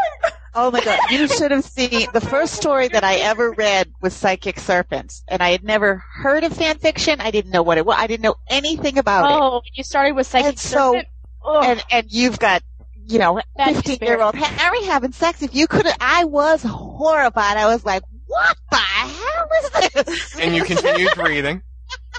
yeah. And of course, I think of some of the comments I must have made, you know, because I would, I like, all right, this surprised me a bit, and I can just see people now who obviously, now that I know of what the fandom is, what everything that goes on, I can see them rolling their eyes at me. I can just picture the, yes. The seventh Horcrux, the final chapters. Well, no, but I'm saying now, but Hey, Because I seem to Ginny are remember a particular scene. Passionate. Harry and Ginny are passionate. It's okay that I did that now. They're passionate soulmates, Ryan. It's not acceptable, damn Miss it. Hermione. It's acceptable. It's okay. I knew that. that that's Okay. good. Seriously though, this is going to that comment as much as I'm justified and happy beyond all measure that she came out and said that.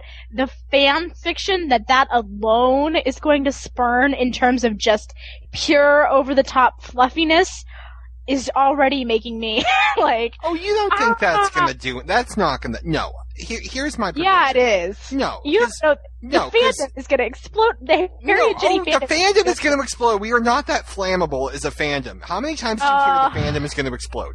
Okay, the fandom will The fandom explode about exploded, like, Dumbledore twice in the past five Grindelwald. You know, fan fiction because that's you know that's the that's the avenue that she kind of you know spawned out. It's like you know Remus and Tonks. I'm sure you know expanded as a result of Half Blood Prince. But you're telling me people didn't think that Harry and Ginny were passionate before, and now they're like, oh my god, there's a whole avenue of fan fiction we never thought of. I mean, they they already wrote that. I mean, yeah, right. Well, I mean, you have to admit, okay, when you think passionate, Harry and Ginny are not the first couple in the series that you think oh, of. yes, they are. yeah, they're not. No, Not actually, Hermione. it's Hermione and Draco that is the first. Oh. Hermione Hermione dyes her hair.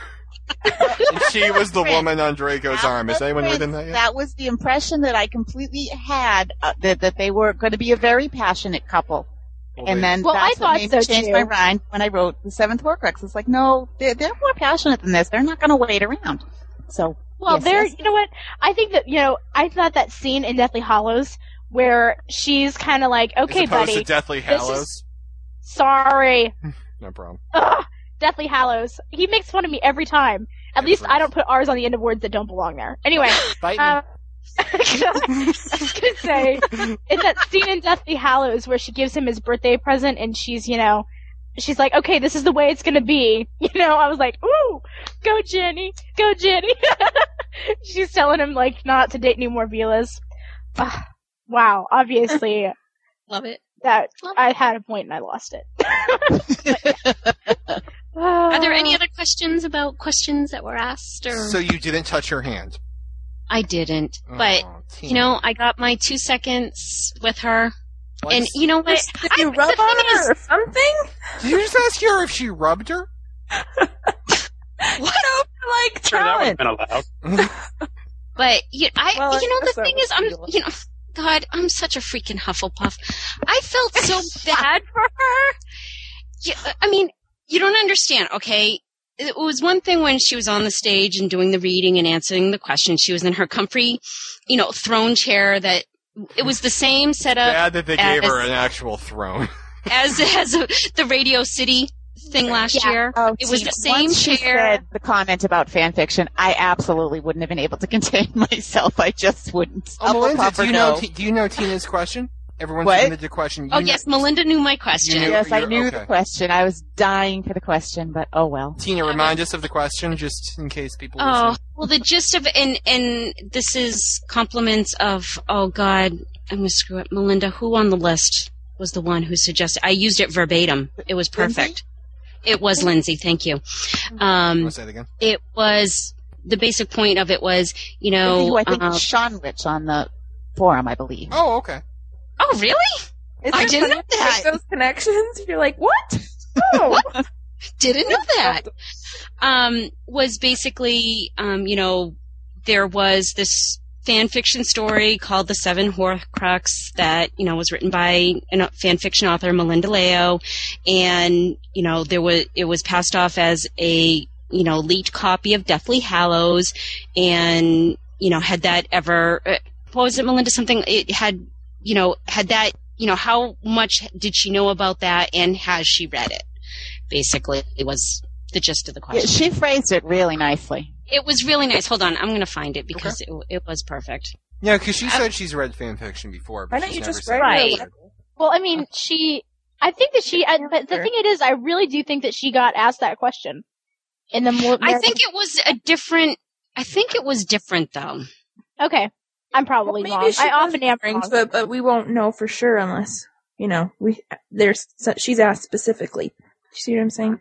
Okay, the question uh, verbatim from Lindsay uh, that I submitted. Props to her. Um, was prior to the release of Deathly Hallows, a story incorrectly being circulated as a leaked copy of Deathly Hallows. Readers of fan fiction know it was not a leaked copy and actually was a story called The Seventh Horcrux, written by a Harry Potter fan called Melinda Leo. And I'm wondering if you Just read little it and have any thoughts on it. So, You probably can't come out and admit to reading like uh, specific fan fictions. That But probably why can't she now? I mean, I can understand that while she You was could reading sue her it, for but now that it's copyright so, infringement. Well, I mean, I, I, I, I don't know. I shut don't know. Ryan. I just think Half of like, Deathly Hallows is in there. that- If she admitted like reading specific fan fictions, I think that you know maybe there would be a thing in the fandom where people were like, "Oh, read mine," or "Read mine," or "Read mine." I just think that maybe she mm-hmm. probably Plus, Melinda, if you think you're famous now, whew, yeah. Linda doesn't think she's Yeah, real famous. you are famous. right. Okay, That's what well, cracks me up about fandom famous. fame. It's like fandom fame. Yeah, Yeah, it's, it's fandom not fame. real fame. it's real fame to us. yeah. I was gonna say that. Very it's real. cool. Well, you deserve real fandom fame, Linda. Well, just for all the trouble What? you're going I'm through with the seven fangirling. Horcruxes. Just with all the uh. problems you've been going through, you deserve. They're, they're, they're, they're, it, it's all good now. Yeah. Well, you had problems as of today, though, right? Someone was still trying to. You know, someone Yeah, that- stole the that's seventh just- Horcrux and put their own author's notes. You were telling me, right? Yeah, he had his own author's notes on every chapter. It was kind of funny. It's like, okay. Any good? Please. it was just in While I was writing I was this like, chapter, I was was that? thinking plagiarism. Right, well, at least they, they wrote something, you know, on their own on every chapter. That's crazy. What? Meg was gonna basically kick their ass for you, but you know, I was. I was about to get. I was about to say mean, negative things. So I, I'll be. I'll be good now. So what else are we talking about tonight? This is the Halloween episode. We should probably mention Halloween. Finally, You guys, let's talk about Harry Potter canon, please. That sounds like so. Doesn't that sound fun? okay, Meg and Richard, go. I'm so you excited. still What? here, Richard? Yeah, I'm here. I'm just uh, listening to you guys go on. You'll remember Richard yourself from the yet? intro. You'll remember Richard from the intro this evening. So we can talk about canon Halloween? Let's talk about Canon Halloween. Melinda, you had a little chart you made up about Canon Halloween. Yeah, let's talk about the first one. The first one, the big one. The, The big big one. one. The death I'm sorry, Sanford and Sons. It's the big one.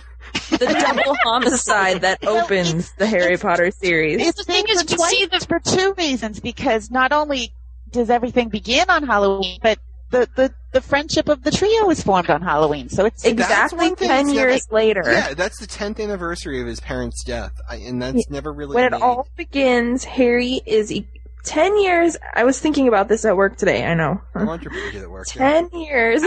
Today. Ryan knows. yeah Tina, Tina's like just typing to me online all day, which means I was doing nothing at work today either because I'm typing back to Tina. nice. anyway, so after we're all fired from our jobs, no, um, no, I was You thinking get a thousand about, points if you do. Exactly. Tina's the That'll one be this some sort of consolation, all right. uh, okay, so ten years later, after Harry loses his parents to Voldemort, he becomes best friends with the people that will be essential to him in defeating him. That's a Okay, cool now juxtaposition of. Ooh, I said it right, Ryan. The Oh, first shut time. up, Chi. position. No, this is the funniest thing because today I was looking back for you know how you have the top ten moments, Yeah, I'm looking for and top I was 10 listening to podcast some of the old episodes trying to find reference Mhm. times for things, and the first time I heard you with the juxtaposition. Only like seven episode two or it's like three. Juxta, juxta, juxta. I start foaming at the mouth. I was unable I to almost say fell that. out of my chair. Again, not working today. what is it exactly that you do with your life? No, just kidding. Hey, listen, I'm Ryan's on the forums today going, I was at 8.5 today. Drugged out chi is so funny. That's all. And I'm like, Well, it's like Jen's like, and poor Chi dear, she's drugged out of her mind as she's on the podcast, just silent in the background. la-di-da. All right, but Meg's very intelligent question, which is far too in- intelligent for this group, obviously. Um, It wasn't far too intelligent for the group, but it was very intelligent. I will take full credit for that. we opened the podcast with a discussion of Chi's toilet. Come on, but Oh. no, I mean seriously. Like, here's the thing about the like. Think about. I was thinking about the about the series today, about the canon, and it's based around Halloween. The entire series. I mean, this is not. If if the series were based around Christmas, it would have been like you know Elf the movie, like it like there Yeah. you know, or we could have been chasing leprechauns through, you know, the the, the freaking Forbidden Forest. I mean, this is a st- this is a story based around witches and wizards and flying brooms and you know, apparently wizards in you know bright purple robes and and, and you know small elves and socks. Basically, socks are very big in this family, but. Everything is based around Halloween, and there was people were wondering, you know, would the series end on Halloween? Would the final you know, book be a story about the summer up until Halloween, and then have Harry defeat Voldemort on, you know, what would have been what the seventeenth anniversary, the sixteenth anniversary of his parents' death. I mean, Right. that that one day, Halloween, and it doesn't have anything to do with you know the background of the holiday or you know the, what it means. It, it it's just you know it, that day is is entirely circumstantial, but it's symbolic in the meaning of the series. It's the day that Harry's life changed forever for many different reasons. It changed forever because his parents were killed. It changed forever because, you know, even though he'd lost two people, you know, who were very dear to him before, he met two people who were very dear to him and, you know, forged a bond with them on that same day 10 years later. I mean, that one day is sort of like the linchpin of Harry's life. It's like the number 47 in Star Trek. It's big. Oh, you just made a way cooler or a way more intelligent. Oh, Are you alright? Did you just take like NyQuil or something? Like. Shut up, Meg- Brian. It's that prep school coming back again. It is. He It's can, my prep school. He can say I'm like kicking Meg, same- trying to wake her up in her drunken stupor on the coffee table. I'm fine. I just didn't know what I was trying to say. Put down the rum and coke. No, I'm kidding. so mean. Beat that, Richard. Uh, I'm Oh, so What? Good morning. Beat that. You know what I just beating. realized with Halloween? We never found out what happened with the missing day. We never did. We never No. found out what happened. There's, well, did we ever make a list of things we just never found out anything about? I, I think the missing day was a mistake. I think there's one on really do. MuggleNet or Leaky. I really think the missing day had to have been a mistake. Oh, I'm I sure. too. I think you know she's admitted that you know she's bad at math, and you know when she was setting things up, she didn't keep the timeline going. You know, certain track of the the right timeline, and I think it it was just a matter of, hey, you know, it sounds better that they arrive at Privet Drive, you know, at you know at midnight the day uh, after. You know, I mean, I'm Well- sure that she never gave it any thought, and that when she was writing book One, she never thought that it would be what it is, and that we'd all be scrutinizing timelines Yes, and yeah, dates we- and uh, you know and Yeah. what happened during that missing day, and Now, you know people that wanna know would exactly, articles you know, written about it, and Yeah, and Hugo's Easily middle name. Yeah, you're exactly. pierced, you know, just things that it never even crossed her mind that we would want to know. That's true. Well, yeah, Does it- she's so. Uh, it just brings me back to that um, comment that she made on the Meredith Vieira interview, where uh, she said, I'm dealing with a level in, of obsession in my fans where they won't be satisfied until they know the names of Harry's great great grandparents. And uh, I think that that's kind of the, that's kind of the truth. And I, I sympathize with her because, um, Melinda, maybe you can uh, talk about this too, but I get asked questions about things that I didn't, it didn't even cross my mind, Yes. you know? and I'm you just just like, look at them like, um, huh? And then you're like, let me think about this. I guess it doesn't logistically work, but, uh, you know, it's just like, huh, like, um, okay, just move on with the story, you know? just like, like, why do you care? Keep reading. Doesn't You people must hate Jen. Jen makes me laugh so hard. Jen is funny. She asks questions, and I'm like, But I Jen, do sweetheart, sometimes when Jen is going no on, idea. but I do think, why do you care sometimes about some of the things she really, really seems to care about? Like Draco and I Leather. Hold on, she, you can't talk. You and Jen went on I for ten about minutes that. about in Melinda's seventh Horcrux about the friggin' boat. The boat. Oh, can we not talk about the boat? Oh my god, I was in the grocery store shopping when I was listening to that on my iPod, and I'm in the cereal aisle going, "Okay, guys, they flipped the freaking boat." okay, in my defense, in my defense, we had that conversation at midnight. So the fact that I, I fact that I was fixated on the boat is probably good. I had to cut into the episode to expose. Aruga, Aruga.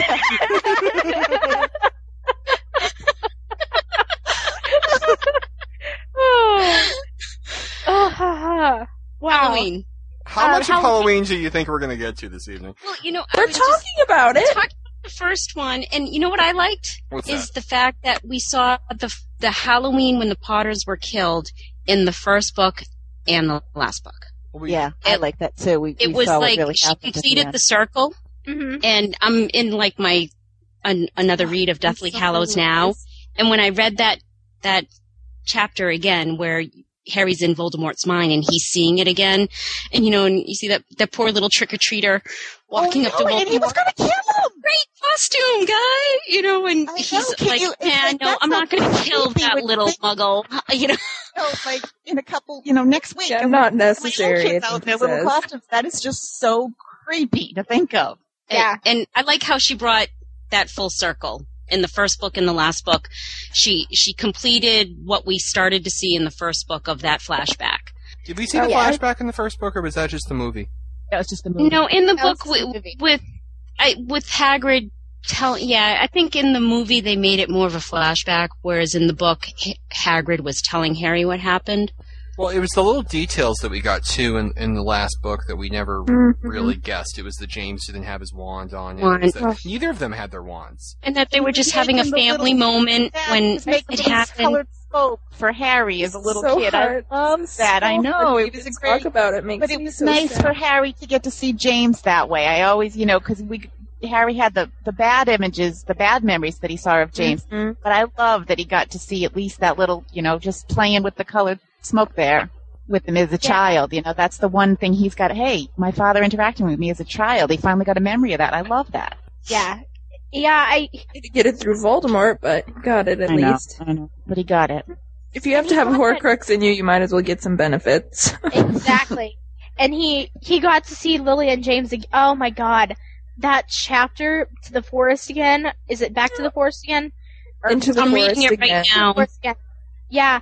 Oh my god. I sobbed.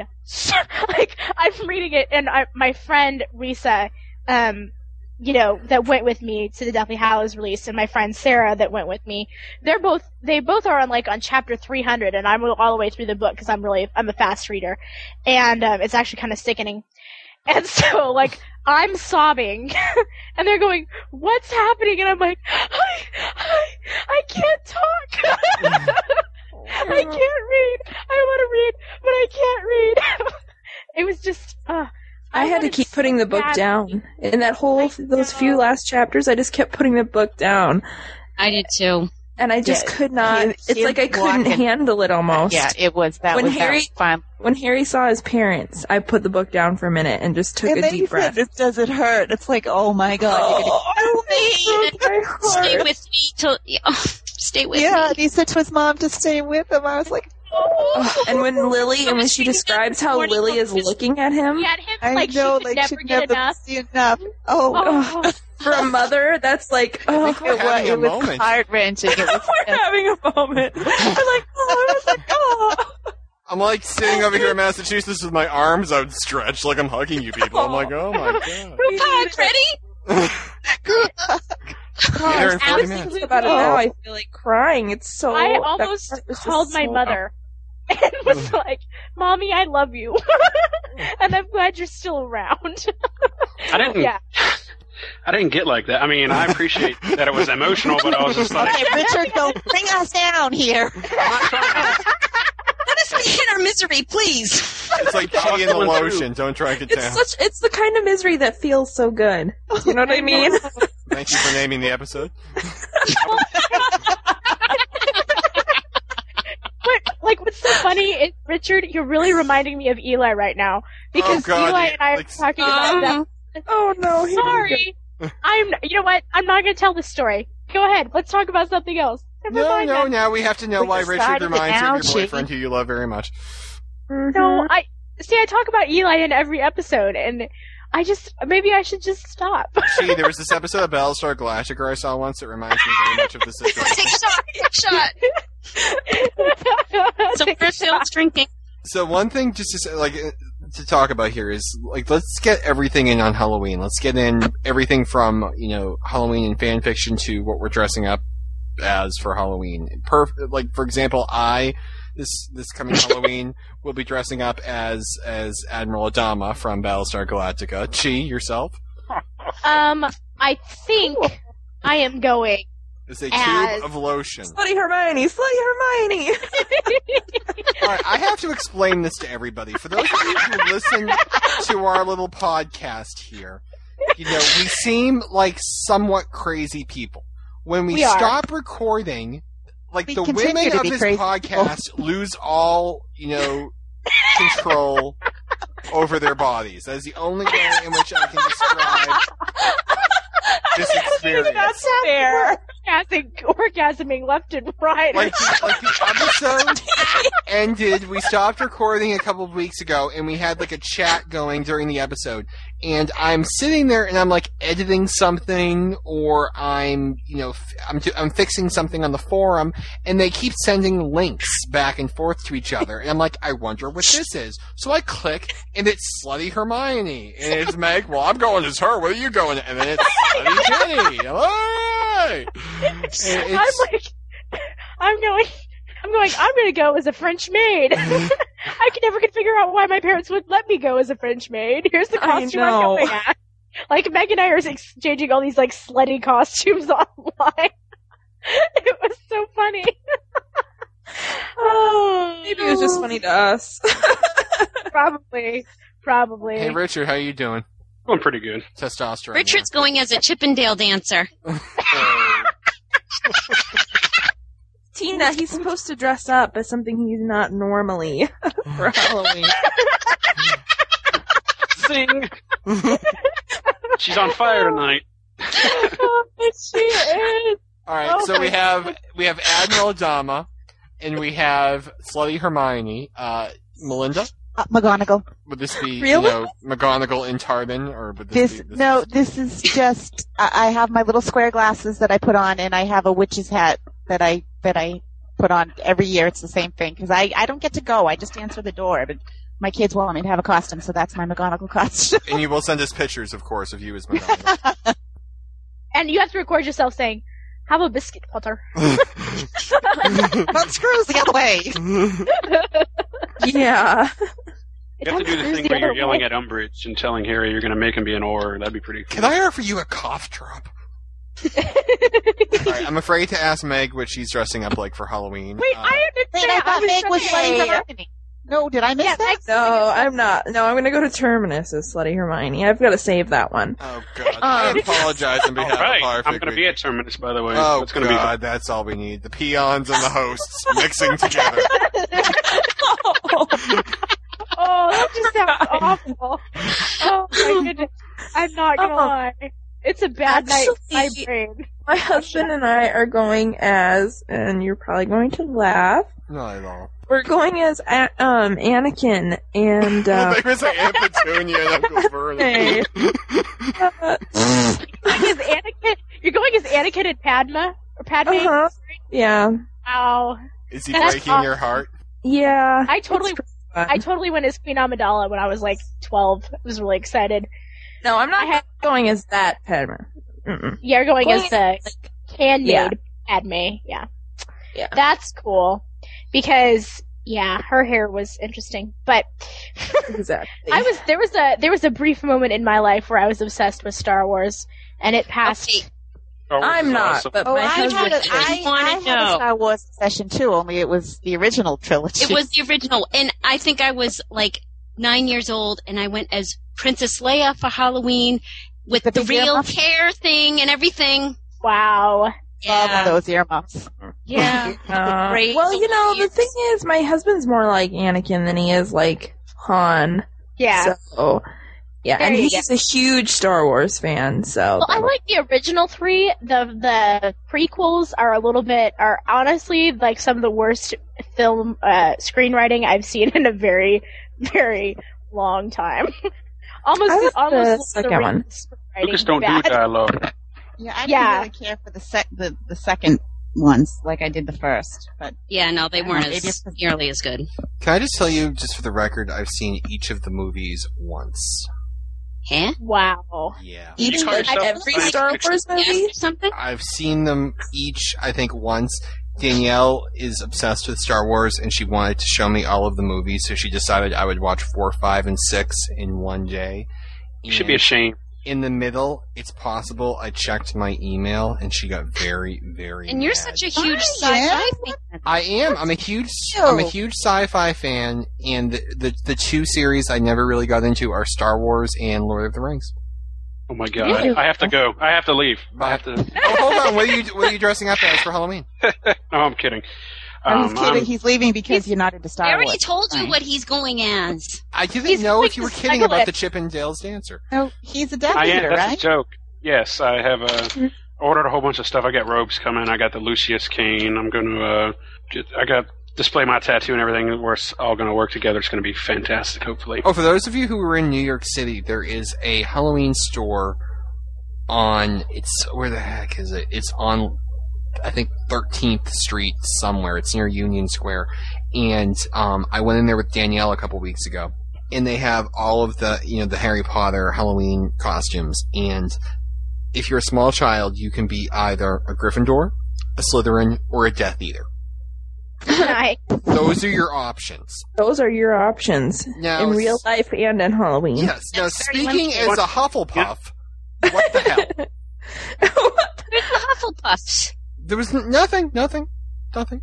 Hufflepuffs, huh? I was very sad. Or I could go as Gollum. Apparently, Gollum was the, was the, was the final. Well, option. who who addresses a puff on purpose? I mean, no offense to the. Oh, Richard, I'm sorry you're breaking Richard. up. We're having difficulty hanging oh, on to you. Richard, can't hear Richard, you. we're losing your Richard, signal. Richard, we're so sorry. So sorry. Oh, we lost Richard.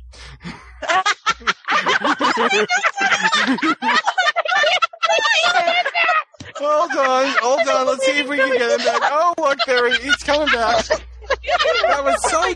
The signal just went. Richard, we're so sorry. All right. That was just awful.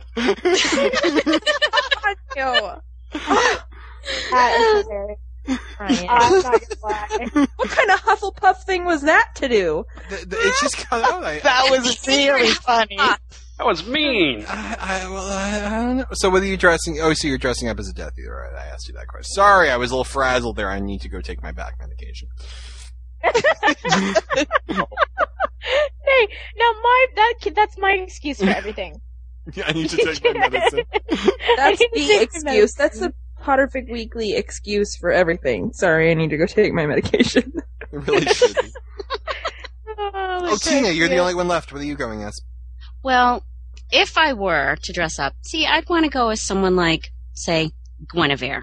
Uh-huh. Okay? Whole Yeah. Camelot thing. I like reading Merlin stuff. If my husband were to dress me up, it would be as Selene from Underworld. So, Uh, that my husband there's a, likes that there's a too, little but- difference there. That's hilarious. I'm not gonna lie. Wait, she's not gonna lie? Oh, Nope. recorded everyone. She's not gonna lie. About that. About other stuff I will and willingly. I'm googling pictures. Oh, Uh, have you oh never my- seen Underworld? I've never seen Underworld. Okay. Do you know oh, who Kate never mind. Gotcha. Sale? Gotcha. Gotcha. Yeah. Gotcha. Uh, my husband likes that very much. Okay. dude. My husband is one of those people who needs to fall asleep with the TV on. Uh-huh. So every night I go upstairs. He usually goes to bed before me because he gets up at the ungodly hour of 3.30 in the morning. So I go upstairs and every freaking night Underworld Under- is on the DVD. Every night. Nice. Now, does he want you to have the guns too, or is it I'm sure he does. leather? That is so wrong. Because if you grew your hair out and you walked around in the ring And for lost about 30 pounds and grew minutes, six inches, maybe. no, I think we could do this. I think we could do this. You kind of have No, like no, you have like I'm an not Aaron familiar with thing. Underworld. Is Selene, is she like a sexy little outfit with guns or something? Is that what I'm saying? leather involved. Ah, Hold on, I'm okay. Melinda, I all just sent you a link.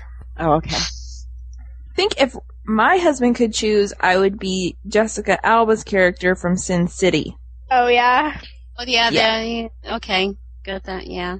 Oh, very Uh-huh. nice, Tina. Okay, I got the picture here now. But my husband, it would Oh, very nice. a pirate. If, if, well, the thing Not about me, by the way. the thing about Danielle and I is, and for the Farscape fans out there, if Danielle had to choose, I would be Brent, Ben Browder, and if you know, if I got to choose, then you know Danielle would be Claudia Black. So I think we work together very well.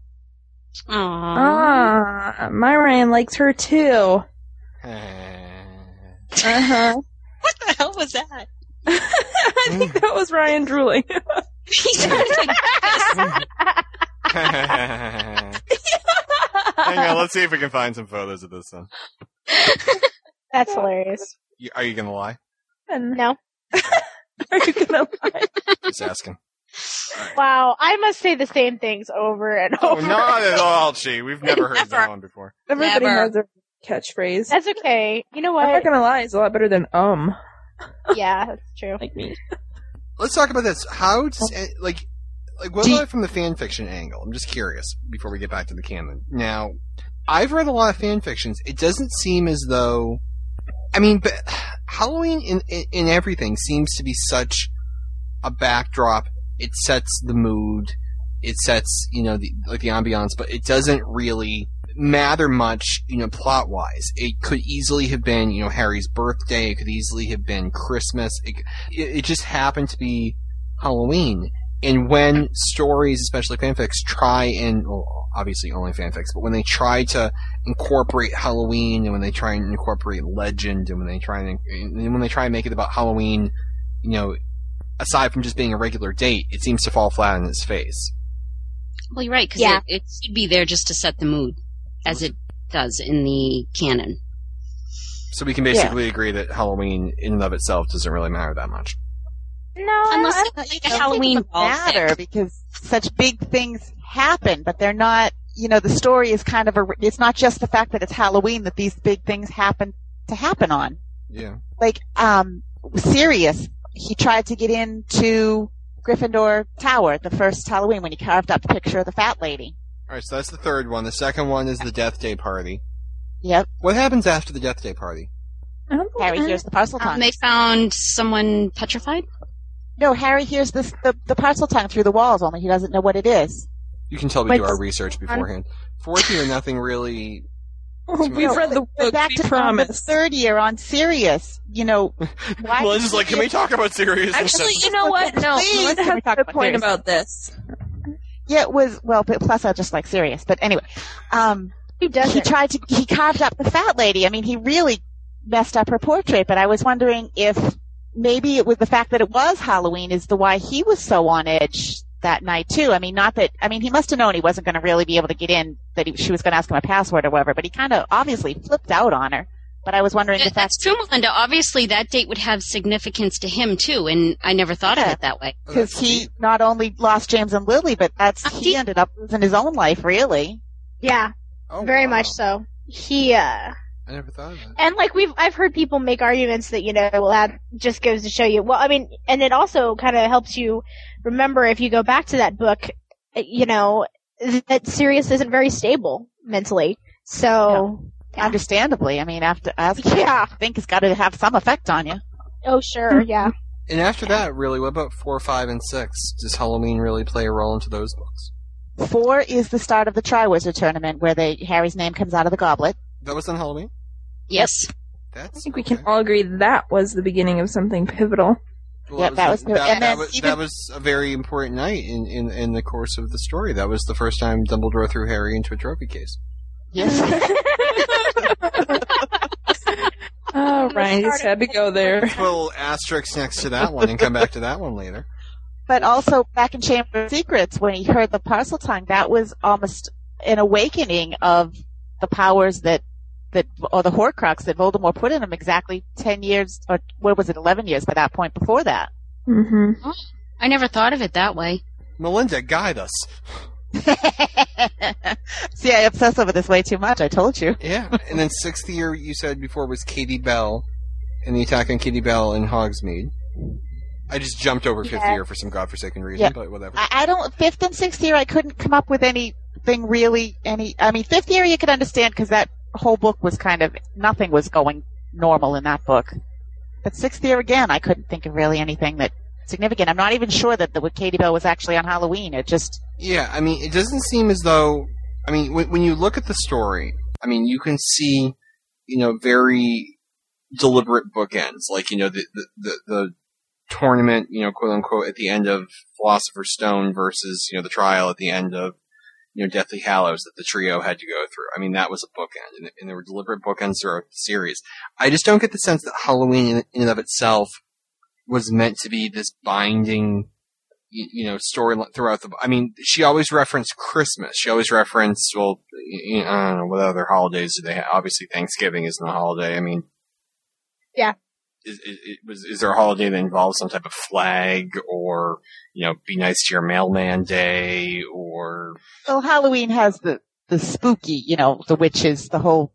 I, I think that's just why it Yeah, I mean, I just get the Halloween sense that it's, this is awful to say during our Halloween episode, but you know, I, I, I just don't get that sense that that Halloween was meant to be this, you know, very deliberate, you know, symbol. But I think that what it means for Harry is huge. I mean, like we said, you know, it's the tenth anniversary of his parents' death. It's it's the day that you know he he returned to Godric's Hollow. It's the day that you know all of these you know you know different events occurred in his life. I mean, I don't know.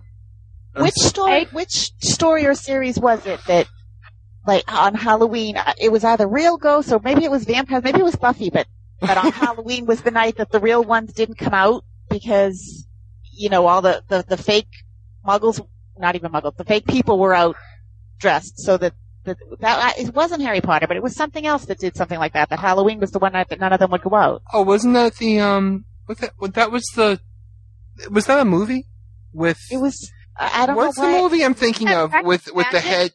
Yeah, with the head witch from Sister Act, the funny, the the, goo, the goofy witch, Oh, um, the heavy set witch from Oh, Sister Act. oh my God, Hocus Pocus. Yes, Movie. was that what you were talking about? If not, that was a funny. I don't movie. think We should- that's. No, that, No, that's, I think it might have been Buffy the Vampire Slayer. Actually, I think You You know the what, real- Melinda? I think real right. 'cause we vampires- used to watch Buffy, and I think that was the real vampires wouldn't come out on on Halloween. I think. I just have to tell everybody too that I mailed Jen, you know, a package a few months ago, so she mailed some stuff back to me, and I can't help but notice that when I sent her a package with like four or five things in it, I got one back with you know five or six things in it. I can't help but notice that I didn't mail her a copy of Buffy the Vampire Slayer, but a copy of Buffy the Vampire Slayer seems to have come back from Texas. and I really can't explain what led to that discrepancy, but I'm holding in my hand the first season of Buffy. And- mm. nice. Oh, good stuff. Now, I was actually told I shouldn't start with the first season. Really? Why? Because usually first seasons of TV shows tend to suck because they don't really have Yeah, but then you won't know all the No, you characters. need you need the You, you need the whole here. Buffy Angel thing. All right, so Melinda and Tina, you can vouch for Buffy. You're a big Buffy fan. Oh yeah, Buffy's cool. We cool. were, yeah. and Star Wars apparently too. Well, I'm not so much, but well, Star Wars I I love little. Star Much of it. Wars. I mean, I like it, but I'm not like. Well, I, to be honest, when I was a kid, when it was co- out, when it was new, Oh, it was we had all these amazing. little action was really into figures Now I look at it and I kind of go, uh, what was, you know, I, I don't know. I, I mean, I still like it, but it, it's not, now that you get the other effects and the other, now it's kind of like, you know, a ship flying on a black It's screen. so It's not- ahead of its time, Yeah. though. it was at the time because there never had been anything like it, so it was amazing. I saw it in the frickin' theater. In the saw the frickin' theater. drive-in. Melinda, were you on a date like, with your future husband at the time? No, I, when it first came out, I was, I don't know, I was probably 10.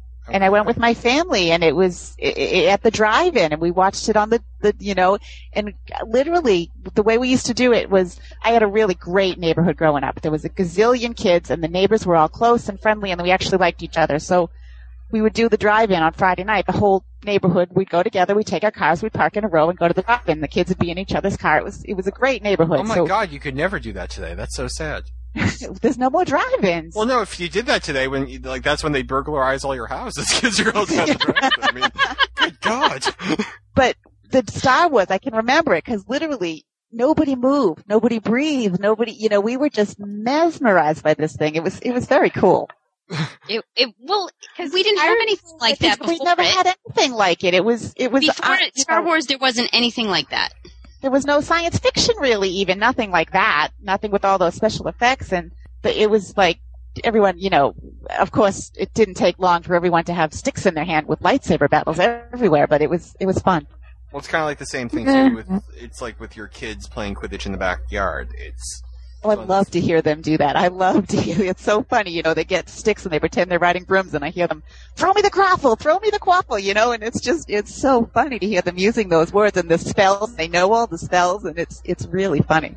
yeah, it's like one of the things too. Wow. It's like it's like when you when I think of you know Harry Potter. One of the things that jumps at me is that you know it's meant to, without having Jo say it, it's meant to be thought of as something which Muggles you know picked up on the Wizarding world over time, and that's why we know a little bit about you know Wizarding customs, but we don't get everything quite right. Like we get there are witches, we get you know they ride brooms, and we get you know abracadabra, but it's like a game of telephone, and that I like the way that Jo just created that you know world based around Halloween. Because it really does seem like it's something that, that you know people just kind of screwed up and got the words wrong and misconstrued things that was passed down from generation to generation, and it seems more real that way. You know, and I love the fact that you know guys, you know, fly around on brooms, and there's you know like there's an entire like you know like infrastructure and you know sporting events based around it, and you know Avada Kedavra is the killing curse, which you know is very action oriented, and you know people would repeat it, you know, and sort of, so I I, I just. I, I like the way she kind of incorporated it into the story, and again, I'm just very glad that she didn't go for you know like a like, like a St. Patrick's Day kind of leprechaun thing because I think that would have really lost Sure, our she considered it. Yeah, th- Yeah. that would have. I feel that would have lost my interest very early on. like, like I know, for example, that Richard's already dropped off, so I know that you know, he definitely never would have made it through that. Poor guy. He's uh not here to defend himself. Where the hell Richard, are you there? I'm here. Richard? Are you editing the hogshead? What are you doing over there? No, I was looking through HPP for Halloween references. You can tell like we should have done that before the episode, but we, we would much rather talk. But about the, could you find it? No, because I did do that, but there wasn't. Uh, There isn't any. It goes straight Katie from. Bell is mentioned. It's right around the October time, but it doesn't give an actual anything that happens on Halloween. Yeah, there's nothing. There's like the Katie Bell thing was two weeks into October, and then it goes to like apparently Slughorn's having a Christmas party next week. So, And then Order of the Phoenix was the same way. It was around the time where they went to the Hog's Head um, to to get the DA together, but it, it, there's no actual. This happened on Halloween there. These books are very poorly written. Oh Let her know wow! Next time I see her. Can you map the? Oh, come on! Like Tina's the celebrity now. We all know that Melinda is the is the high profile celebrity in the room. Come on. We bow to Melinda. I'm sorry every time. Are you all right? Melinda. It is funny. Can I, I've repeated this, and this is what this podcast is doing to me. Literally, I am Richard Dreyfuss from What About Bob on my downward spiral because of this podcast. That is the second time in as many weeks I have made a very profound statement. And the first time I made a very profound statement, Meg was like, "Oh, you're so cute," and now I make another profound statement. It's like, Haha, "You said Melinda." Next time, concentrate and not say it. I feel like I'm having an Meg, it's a intellectual discussion with Homer Simpson. Come on. Hey, uh, Ryan, that's better than me stopping the podcast to tell a joke about lesbians, which was really funny, but probably not appropriate. I had to cut it because I sounded so pissed. you have to understand, for those you guys don't know yet, this is the episode that's coming out in the morning. The, the thing was, she would go on mute for, for stretches of the podcast because she'd have people around her or whatever, and it, it was hard for the for the camaraderie of the podcast because she would be disappearing for forty five minutes at a stretch. So I I ta- so I talked to she and I said, you know, you have to stop going on mute. You have to you have to you know stay in the conversation. She's like, all right, I understand. In the next podcast, she's ordering a pizza in the middle of the podcast. And we can hear her ordering the pizza in the middle of the podcast. And it's a little distracting. So finally, I, I'm at the end of the episode, and I make this brilliant point. We're talking about like a year like none other, and I'm doing dream analysis, and it's fascinating. And I'm in the middle of a point, and all of a sudden you hear laughing, and I'm like, it's not funny. I don't know why she's laughing. And she's like, can I tell you a story about lesbians? okay, to be fair, I have rules about podcasting in my house. Nobody is supposed to talk to me when I'm podcasting. But like all rules, these get broken on a very frequent basis. So what had happened was, my sister had come in and told me a really funny joke about lesbians. And I felt like I had to share it. Because she was standing over me with a book over my head going, tell them or I'll hit you upside the head with this book. So I told the joke and I got in trouble. But that was the meat that I was eating that I was had bad cheese. So that's okay then. How did we start the bad cheese thing anyway? I have no idea where that originated from. Well, because you were Uh, grumpy a few weeks ago. Yeah. yeah. You had grumpy pants on. Richard is so scared now. He has his own podcast and they're on topic. He's like, dude, I'm just checking out. What's really like you're not ever really in trouble though. That's what I think is hilarious. Is like when you bring people in to like talk to us about something that's going in on the forums, they're always like shaking in their boots, and then they get tackled by Jen. Hi. Mm-hmm. Like, we're just as a group, we're just not very collectively intimidating. I have to say. Well, we're not. It's like as a group, like I still like usually like if you go to you know these websites, there's usually like the admins who are in charge, and then there's like you know like the people do the thing, like the podcast or whatever, are never there. Like if you go on the forum, I still sort you, and it's really annoying, but I still do. You were busy Yeah. today. Did you? Well, no, I was. you were a little grumpy pants though. well, no, I was in the actually. late. I was in the Catchphrases are lame too. No, I had a, I had a meeting. I had a meeting this morning at nine thirty, and it was like at like eight fifteen. I logged into the forum really fast to sort the one or two people that we usually have left over, and there was like fifteen freaking new people that joined. So I'm like, I, the headmaster has to go to a very important meeting of the government right now. And then I finished, and then I checked my email, and seven more people like requested to be sorted from there. I'm like, fine, we'll do this. Everyone's a Hufflepuff. That's not fair. The Slytherins must be going ballistic. They're like, but we're the most popular. Why are there no? Uh, Richard, is there anything you'd like to talk about? Hi, Richard. Hey, everybody. We, I have to ask, what are you doing this evening? Well, uh, I was doing some editing, but I was like, well, let me come and talk to these crazy people. That would be us. So glad you did. We're so glad you did. I even knew Ryan before this episode just basking and basking in the fact that there's other testosterone in the room. Oh, I am. Well, last week we had Oz, and, and luckily I think he's going to come back. Do you know Oz mailed me books? I'm very excited about that, man. Ryan kinda- is he's- like Charlie of Charlie's Angels. You know, he's, got, he's Charlie, and then you know just the voices and Charlie. Yeah. Uh. Oz is Oz Ra- Oz Raven, I think is Yes. the name of the phone. Is that right? Yep. Okay, so you Ravon. got a Say. Slytherin, Slytherin representation there. Yep, yeah. He was our was he our first Slytherin on the podcast? I think so. Probably. Sounds right. Well, I, I If you laughed. don't include Robert. Well, Robert's a Hufflepuff. No, Robert's a Says. Robert's a Gryffindor, isn't he? Robert. No, Not he's Miss a Jordan. Robert from Is Spellcraft. officially.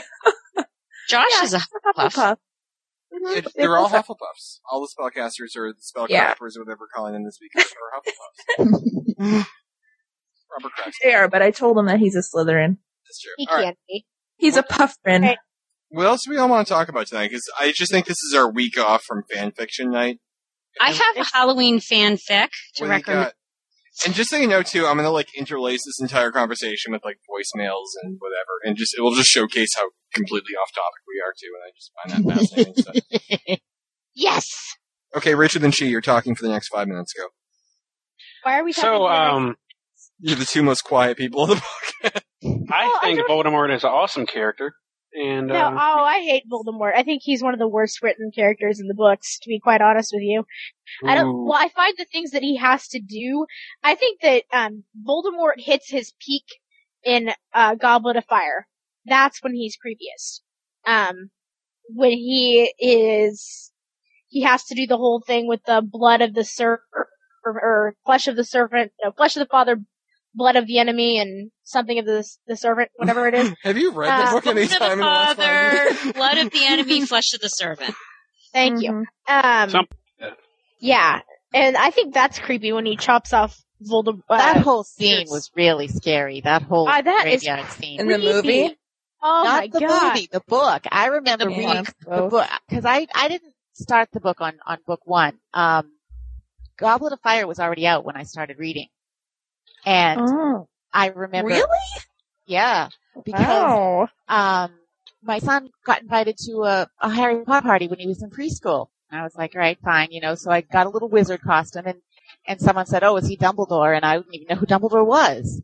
But all the moms at this this party, they all knew the whole story. They knew the characters, the whole thing. So the next day was a rainy day, and I was like, all right, I'm going to get this book and see what they're talking about.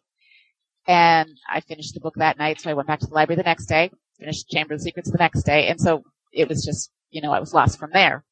But I remember reading Goblet of Fire, and I was talking to my sister-in-law on the phone, and I found out after that that she was really into it, and and I was she called, and I was at the end of the graveyard scene, and so I wasn't really. She's like, "What are you doing?" You're not because I wasn't really answering her. I was like, "Uh huh, uh huh."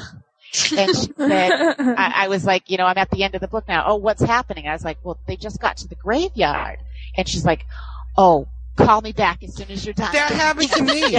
no, no, that happened to me. I was reading. I got the um one through four. I got um you know Philosopher's Stone up to Goblet as a college graduation gift in May of 03, and I think that order came out in June or July.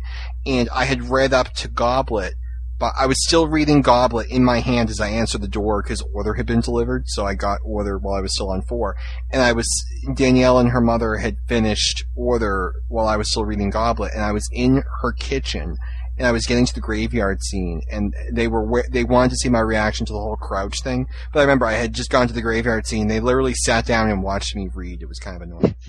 I but I remember, re- I mean, my palms were sweating. I could, my heart was beating, and I was like, okay, uh, this is supposed to be a seven book series. I know it is, but how, there's no way he can live through this. He's going. How's she going to kill her hero in book four? How's he going to get out of this? I was, I, I was literally, I, I thought it was a wonderful scene. It was it was very it's scary. one of my favorite Goblet scenes in the whole series. It was really, I think- really good. I think was Goblet of Fire movie and uh. Order of the Goblet Phoenix of Fire was so amazing that uh, when I read Order of the Phoenix, I was disappointed. Like now, when I look back on it, I really like it, but Goblet of Fire, I think, is my second favorite of the books I really think that after movie, Deathly Hallows. I can't. You know what it is? is I read an article a while ago about how the movies are really screwing up the experience of reading for people because now every time you read, you know, the, the book, you see Maggie Smith and you see, you know, Richard Harris. Or I don't. I do. I I I have to see. I have to see Maggie Smith. You know, when I think Really? I do. I mean, Yeah, that's, Wow. you know, The I- only character I see is um is Gilderoy Lockhart. Yeah. Yeah. You know, Kenneth honestly, Branagh did such a good job on that. Whenever I read Chamber of Secrets now, I totally see him. But otherwise, Well, of I still course, when he- books before the movie. He's Kenneth Branagh. Like, when has he ever done a bad job in a movie? Like, seriously. True. When has Good point. Maggie Smith ever done a bad job in a movie? Let's be honest. Maggie Yeah, but I Smith is a lot older than I thought Maggie Smith was. I'm sorry, she's a lot younger than I thought she was. I thought she was uh, like Yeah. 76 right now. I think she's no, she's like see something. No, she's she's- she's about as she's young like as my grandma. 71. She's like 71 now, but she looks a lot older. Oh, I don't think so. I just Yeah. she's a fabulous actress. I just thought she was a lot older she actually was. That's so strange that you imagine the the actors as the characters when you're reading the books. I do for some of them. Some of them um, I see. No, they're not the actors, but just how they're they're physically how they look is how I picture the characters. But not all of them. Some of them, some of them I just have the, my own image that that stays. Yeah, with I have my own Ginny. Yeah, Ginny looks That's it. nothing like like movie Ginny. No. I have Rupert Grint in my mind though, but that's by Oh no. Rupert Grint. I, I I can't stand Rupert Grint in the movies. I'm sorry. The the, the Yeah, to be honest, I don't know. I don't see Rupert as Ronnie. I, I see. Oh, see, I think he's the as most Harry, and I- talented of the three I of them. I see. Em, I'm Emma sorry, Ryan but- she's eleven.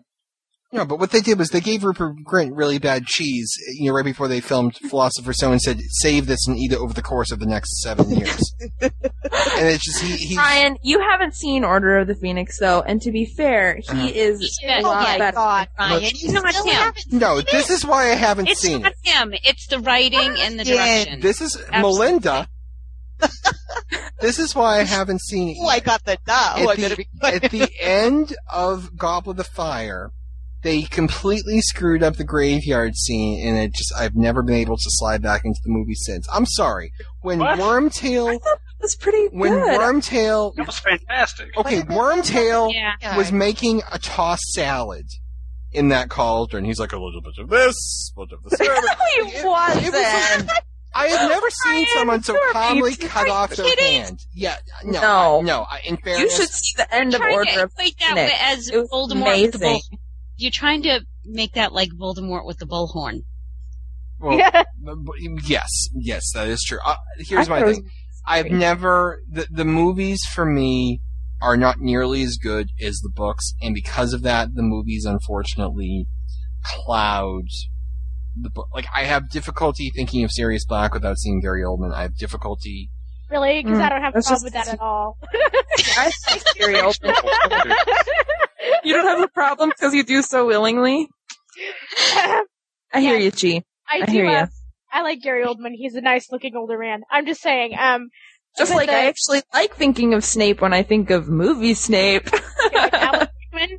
Oh Yeah, my that god, does Alan nothing Rickman for me. is Snape. That's absolutely how I do picture Snape. I know, Yeah. but like, Yeah. we But, that Snape's not. about, Snape's use that speech sixty. about um how I can um See, I choose Bottle- not to. put a stopper in death and bottle whatever.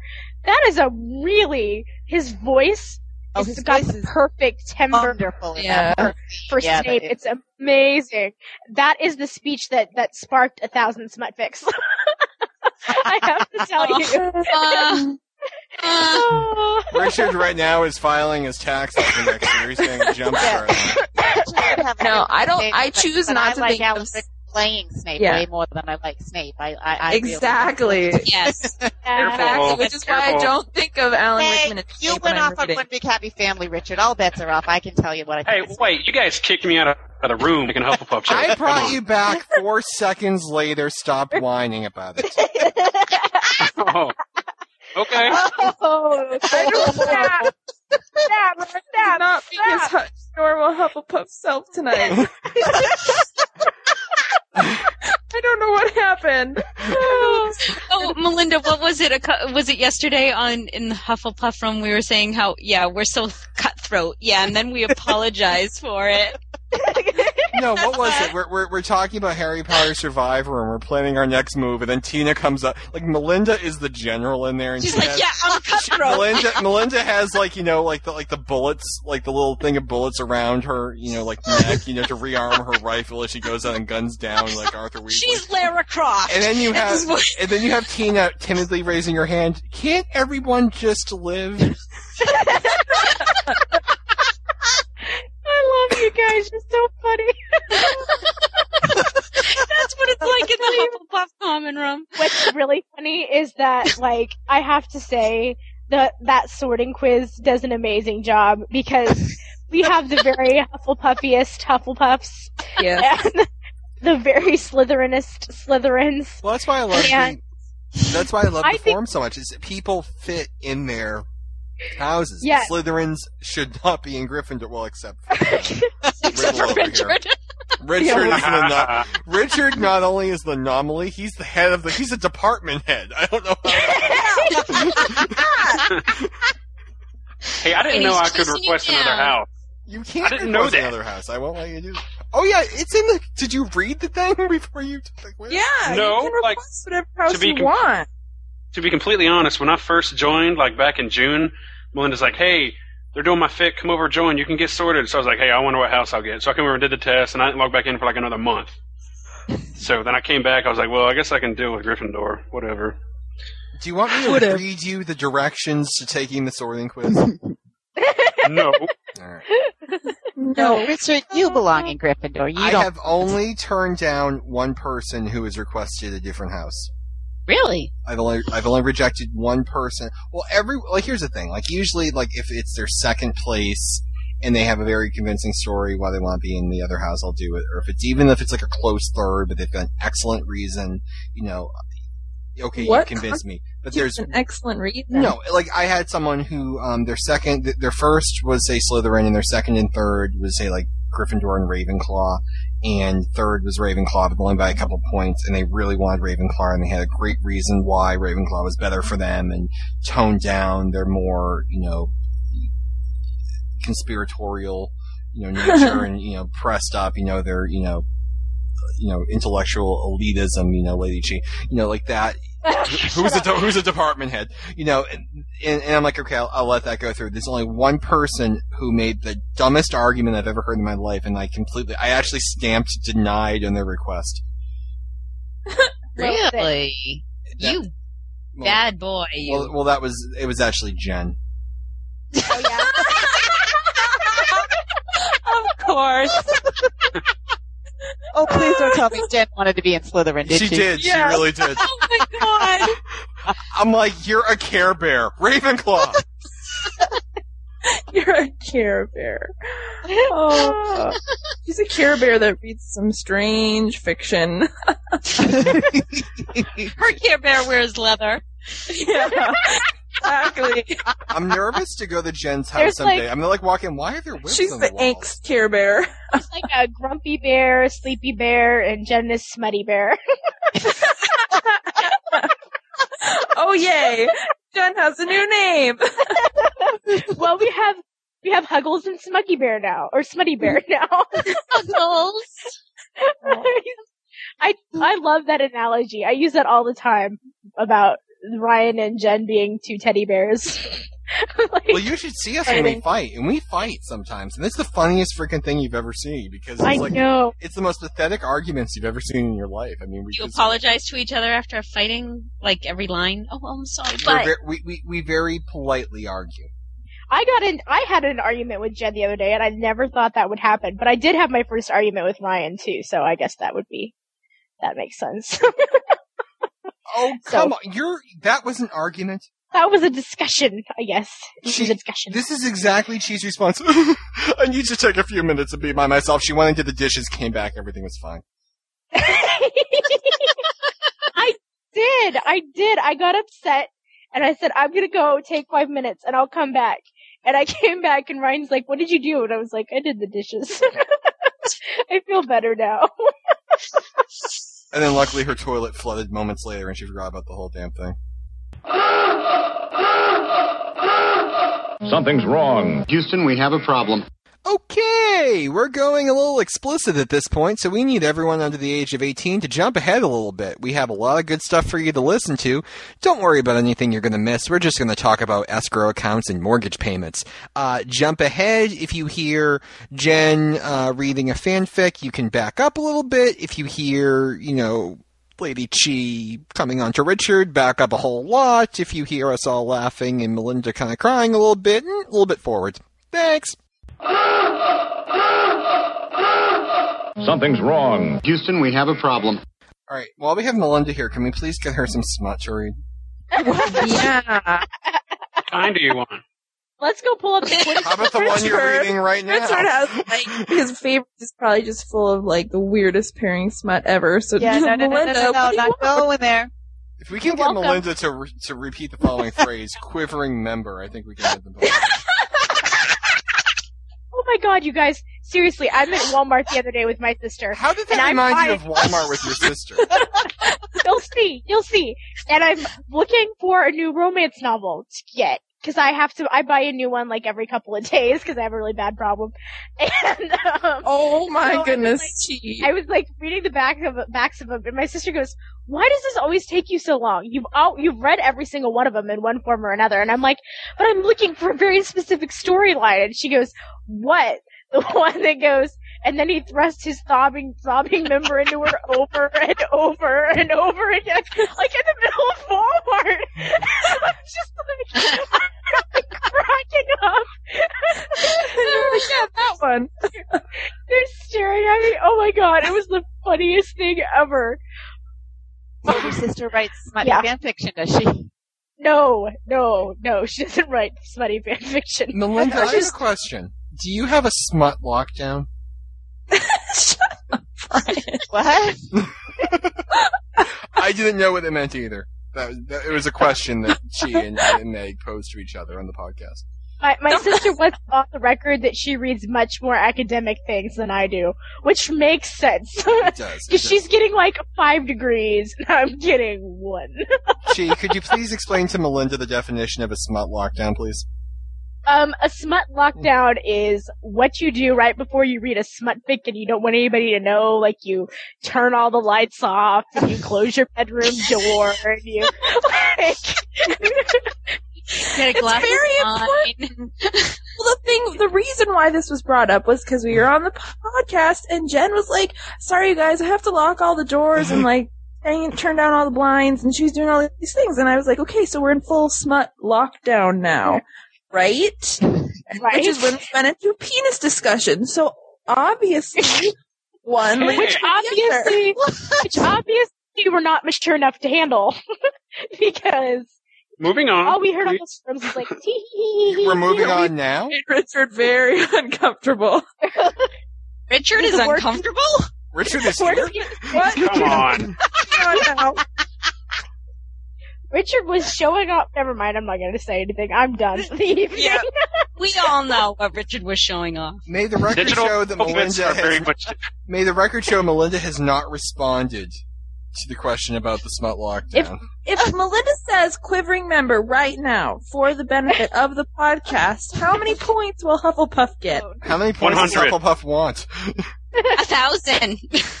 No, I'll give a hundred, Come on now, that's crazy points inflation.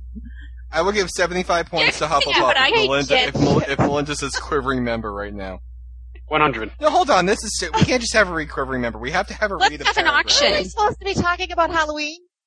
We, we determined there was nothing. after that. Wow, she won't I'm even sure there have know been some members on Halloween. all Here's what we do. Someone Hufflepuff. needs to give Melinda a paragraph from a smut fic. If she reads it, I will give Hufflepuff oh, points. Oh, Let me go oh, find one. Hang Oh. on. Let's go to 17 Gotta Cozy go. and Shy. Go get it. Go get it. Go get it. Oh my god, Yeah, there's like a she- teen. She likes that one. Yeah, she There does. So that'll help, right, Melinda? No. Guys, Poor Halloween. We're supposed to be talking about Halloween. Hold on. I'm getting. Hold I on. told you I wasn't doing this not giving podcast for Brian. I thought you were doing that one. No, no, I'm not. Oh, this is awkward. Um, Well then, we're gonna- if we're not doing this smut giving podcast, then we need to do this right now. If um, Melinda's gonna read smut, then I need another glass of wine. Tina, are you looking for any reason whatsoever to have another glass of wine? No, not at all. I've almost got one. Give me a second. I'm finding a one that she'll probably not be so sick reading. Oh Poor Melinda. Melinda hasn't done this since she's been to like slumber parties when she was 16 years old. We love you, hmm. Melinda. Melinda, Melinda- you read smut at slumber parties when you were 16 years old? No, but isn't that when you're dared to do all the things to get house No. parties? What ha- okay, I've described what happens at, at parties for guys. What happens at 16 year old girl slumber parties? You have boys over. No. Tina, maybe your 16 year old girl slumber parties. No. Don't you just talk about boys? That's what I remember. Yeah, Well, that's more like I the 12, 13, 14. 12 and 13, that was more. Do you remember the little seances you used to do? Did you Oh, do and the little Ouija seance- board? And you do, I no, you never did do the, with, um, you'd make a story up of how they die and you put the fingers underneath them. Oh, and you do the Bloody lift Mary? them up with the fingers. Oh, I did the Oh, Bloody Mary thing. Uh, oh, that's freaky. I can't do that. Here we That- go. Go on. Speaking of Halloween, we did that once, and I swear something happened. It was the I scariest thing. just stiff as a board, light as a feather. That's what it was. Oh no, the Bloody Mary to this day, I can't even think about it. I, I get shivers right up and down my spine. Well, I, yeah, it's like I was talking to, to Megan and um, she about that in Jen earlier too. Like, I just have like a weird, like I don't know, like like I just I tend to believe in like some of that stuff. So when stuff like that happens, I'm always like, hmm. oh God, Richard is reading smut and he's laughing. I'm just thinking that what I just Just put to laugh. Say that out loud. that Okay, one right there. If she, if I Melinda pictured her do reading that and I died. Okay. Okay, if Melinda won't read it, how many points do I get if I do it? oh, none, please. Hey I now. go- You're in, a, you're in such a good mood tonight. I'm sure you'd act the thing out. Um, Uh, Richard, Richard, if you could, Richard, send it to um, if you haven't done it already, send it to Melinda as like a private thing, and we'll just. Or the, oh, there it is. Hang on. No, I see it right here. Oh my god. Not that bad. Oh my god. Excuse me, I have to lock a door. Okay, I think I wanted to try to read this. Pull the Yeah, haven't I- down. Let me ask something.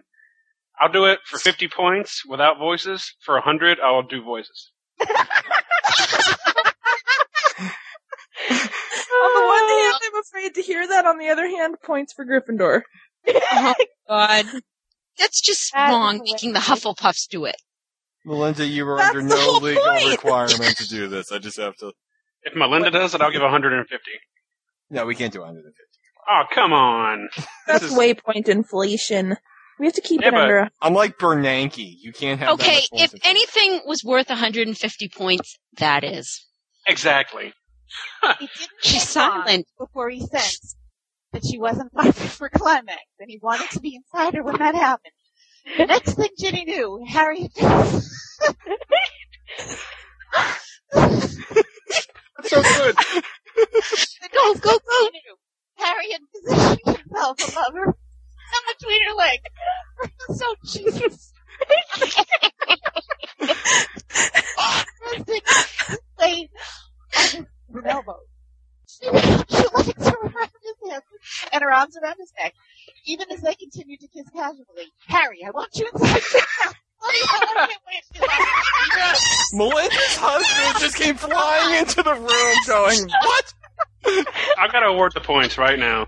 Don't no, tell people got why. Don't tell people why. Just say it's about Melinda, and she I did will, something on the podcast worth 150 points. I'm doing. I'm putting it in the uh, pro- the uh, private room points thing. I think Huffle. I feel like when Harry met Sally in the Do me- diner scene. Richard, Richard, before we have like by anarchy far in the, the, best forum, thing I have ever Say- heard on this podcast. say Oh I God. authorize the 150 points, so people aren't like, "What? Like, What? You guys, hold on. What is this going to do to Hufflepuff? Melinda, I am so proud of you. Melinda, I am very, I am very proud of you. I hope your husband wasn't listening, or else you're going to have some questions to answer." She's hoping he was listening. There's the Tina we know.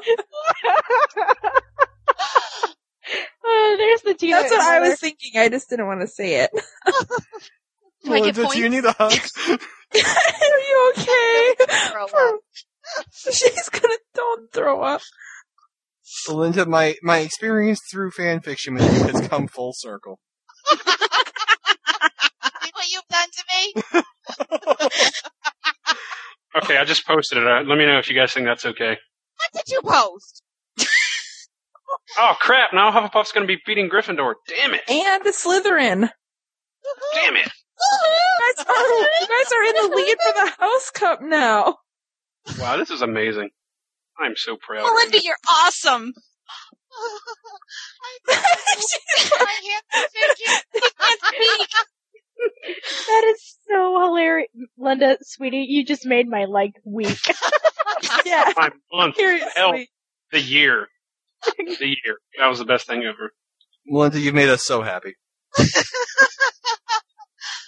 And how pathetic is that? Oh, Melinda, your microphone unfortunately fell off when you were in the middle of it. So Holy cow! I don't think Hufflepuff has ever had a thousand points, we, but we have a thousand points now. a Do thousand really? fifteen, a thousand fifteen now, Oh, sir. and you're beating Gryffindor by almost a hundred. No, This that is- that'll come back. That'll come back. That'll come back. This is so. this is the best. I am laughing with childlike glee right I have now. I to, can't I have say. to I have to post this in our common room just that we're winning because of Melinda. No. Melinda, I think you're going to be the next head of house. Oh my god! Oh my god. There's god. like- Richard, that's There's only four of you, right? There's only no, we actually, There's really there's actually a lot of active Hufflepuffs. No, we Really? have a lot of Hufflepuffs now. We have a lot of new Hufflepuffs. yeah, there's a whole string of them that just came in. I need to give more points out in my Ravenclaw common room. I don't give out points very often. I'm kind of stingy. Yeah, uh, gee, as the head of Ravenclaw, what the hell happened to your house? What what happened to my house? What do you mean? What Hufflepuff happened to my house? 1015, Slytherin 952, Gryffindor 922, Ravenclaw 530. Hey, we've gone. my over gosh. Okay, we've gone over this. We're too busy trying to take over the world. All right, like we don't have time to concentrate on piddly little Hogwarts Somebody like conquests. this to Because me. Ravenclaws have a history of doing that. Julia Well, is it- rating private room points. Oh no! Oh no, she's gonna be like, what the hell is that? She's gonna be so mad. She's very serious. Julia just PM'd me. Was she like, what the hell? She's like, "Are you guys still podcasting?" I went with kinda sorta.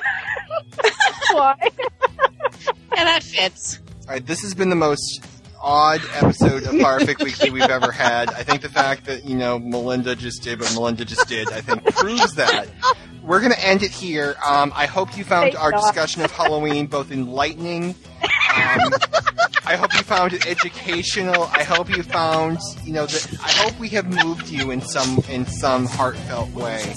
Um, and with that, good night and God bless you all. Yay! Good night, everybody. Bye. Hey, I just I want to get a recording of uh, Melinda reading that. Say good night. Good night.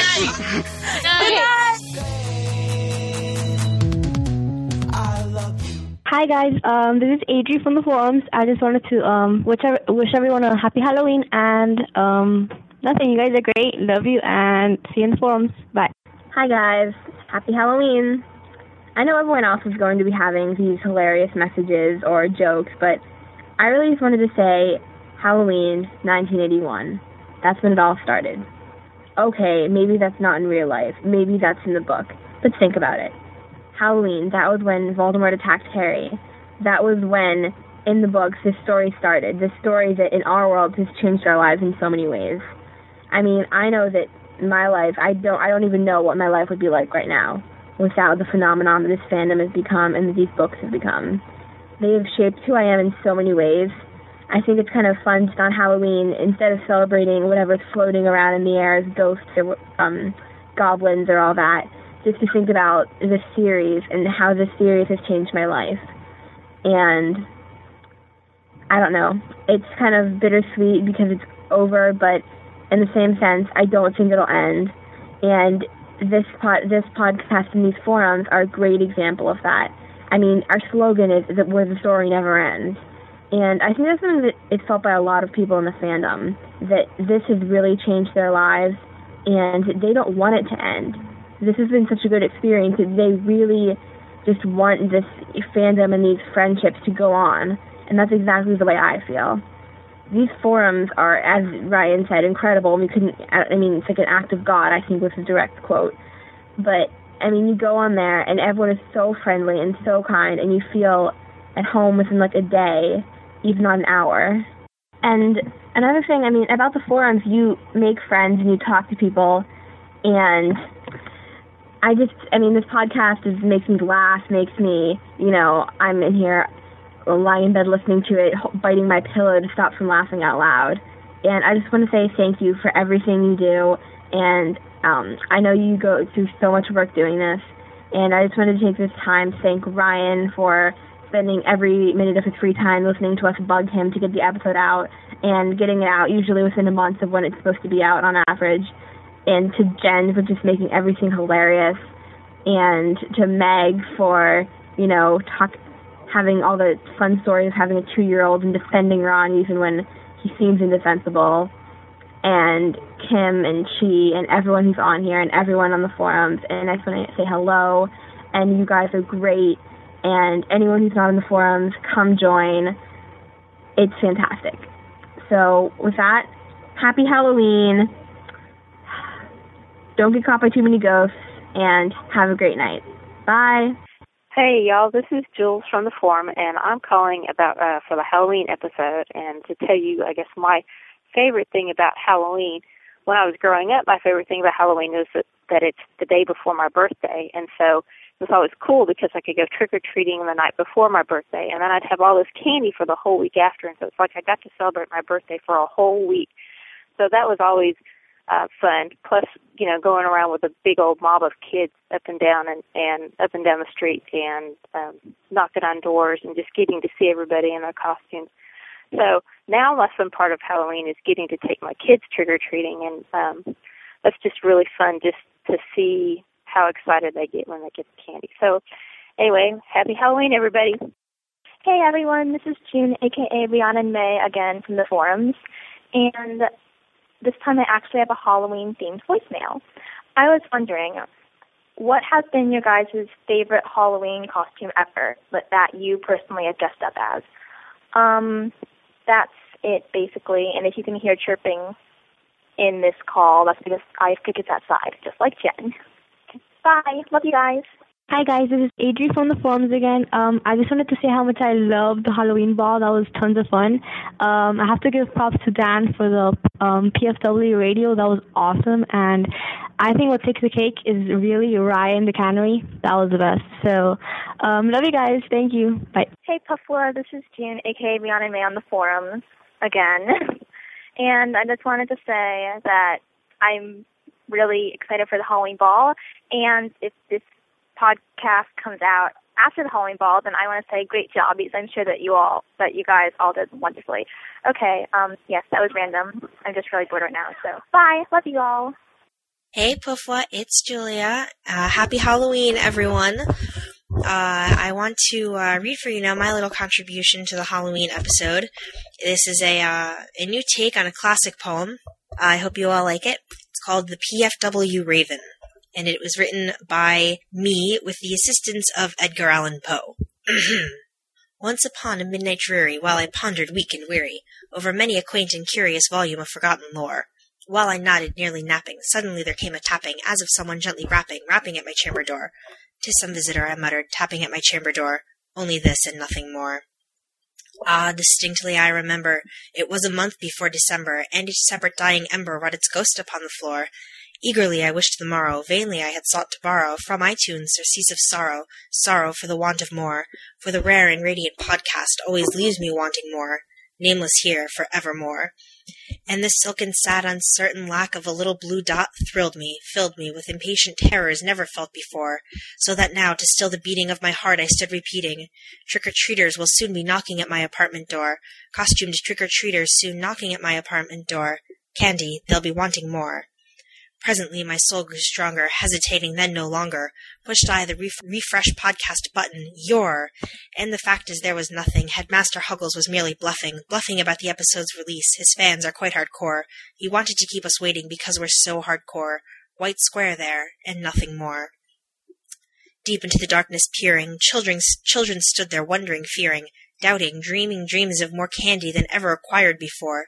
But the lack of podcast was unbroken, and the darkness gave no token, and the only words there spoken were the whispered words, We implore. This I whispered, Ryan, release the podcast, we implore. Merely this and nothing more. Once again I pushed the button, when, with many a flirt and flutter, in the box appeared the little blue dot from the saintly days of yore. Excellent, then I muttered. My little heart began to flutter. Surely we wouldn't have to sit and wait there any more. Very surely we wouldn't have to sit and wait there any more. Sit and wait, and nothing more. Then this little blue dot beguiling my sad fancy into smiling by the grave and stern decorum of the countenance it wore. It was then I saw the problem of the uber-long download, ghastly grim and prolonged download, our souls in twain you tore. Tell me thy prolonged download, why have our souls in twain you tore? Quoth the headmaster, nevermore. Much I miss the dulcet tones of Ryan. He speaks often of Battlestar, which we simply can't ignore. Every mention we take a shot. Dull Ryan is surely not. His voice puts the women to sleep, often causing them to snore. Ryan's voice is soporific, causing women all to snore. Ryan quiet? Nevermore. Want I then to hear of Jen, forcing me to laugh again. Always she has what to say, something different than before. Constantly she's reading smut, having to keep the door shut, to block out some natural disaster sure to leave much gore, some lizard or disaster sure to leave much gore. Quoth the universe, nevermore. Miss I then the voice of Chi, always that of reason to me. Doubtless, I say, what she says is more than stock and store. From a writer's point of view, she gives us thoughts anew, followed fast and followed faster by a story not to bore, till the dirges of her mind aren't thought to be a bore. Pointless thoughts? Oh, nevermore. Want I now to be attending the download final, formerly unending, excitement I could not contain, expecting laughs galore. Then, upon the sofa sinking, I betook myself to linking, linking to the fics Rena really thinks I should explore, linking to the awesome fics Rena wants me to explore. Boredom now? Nevermore.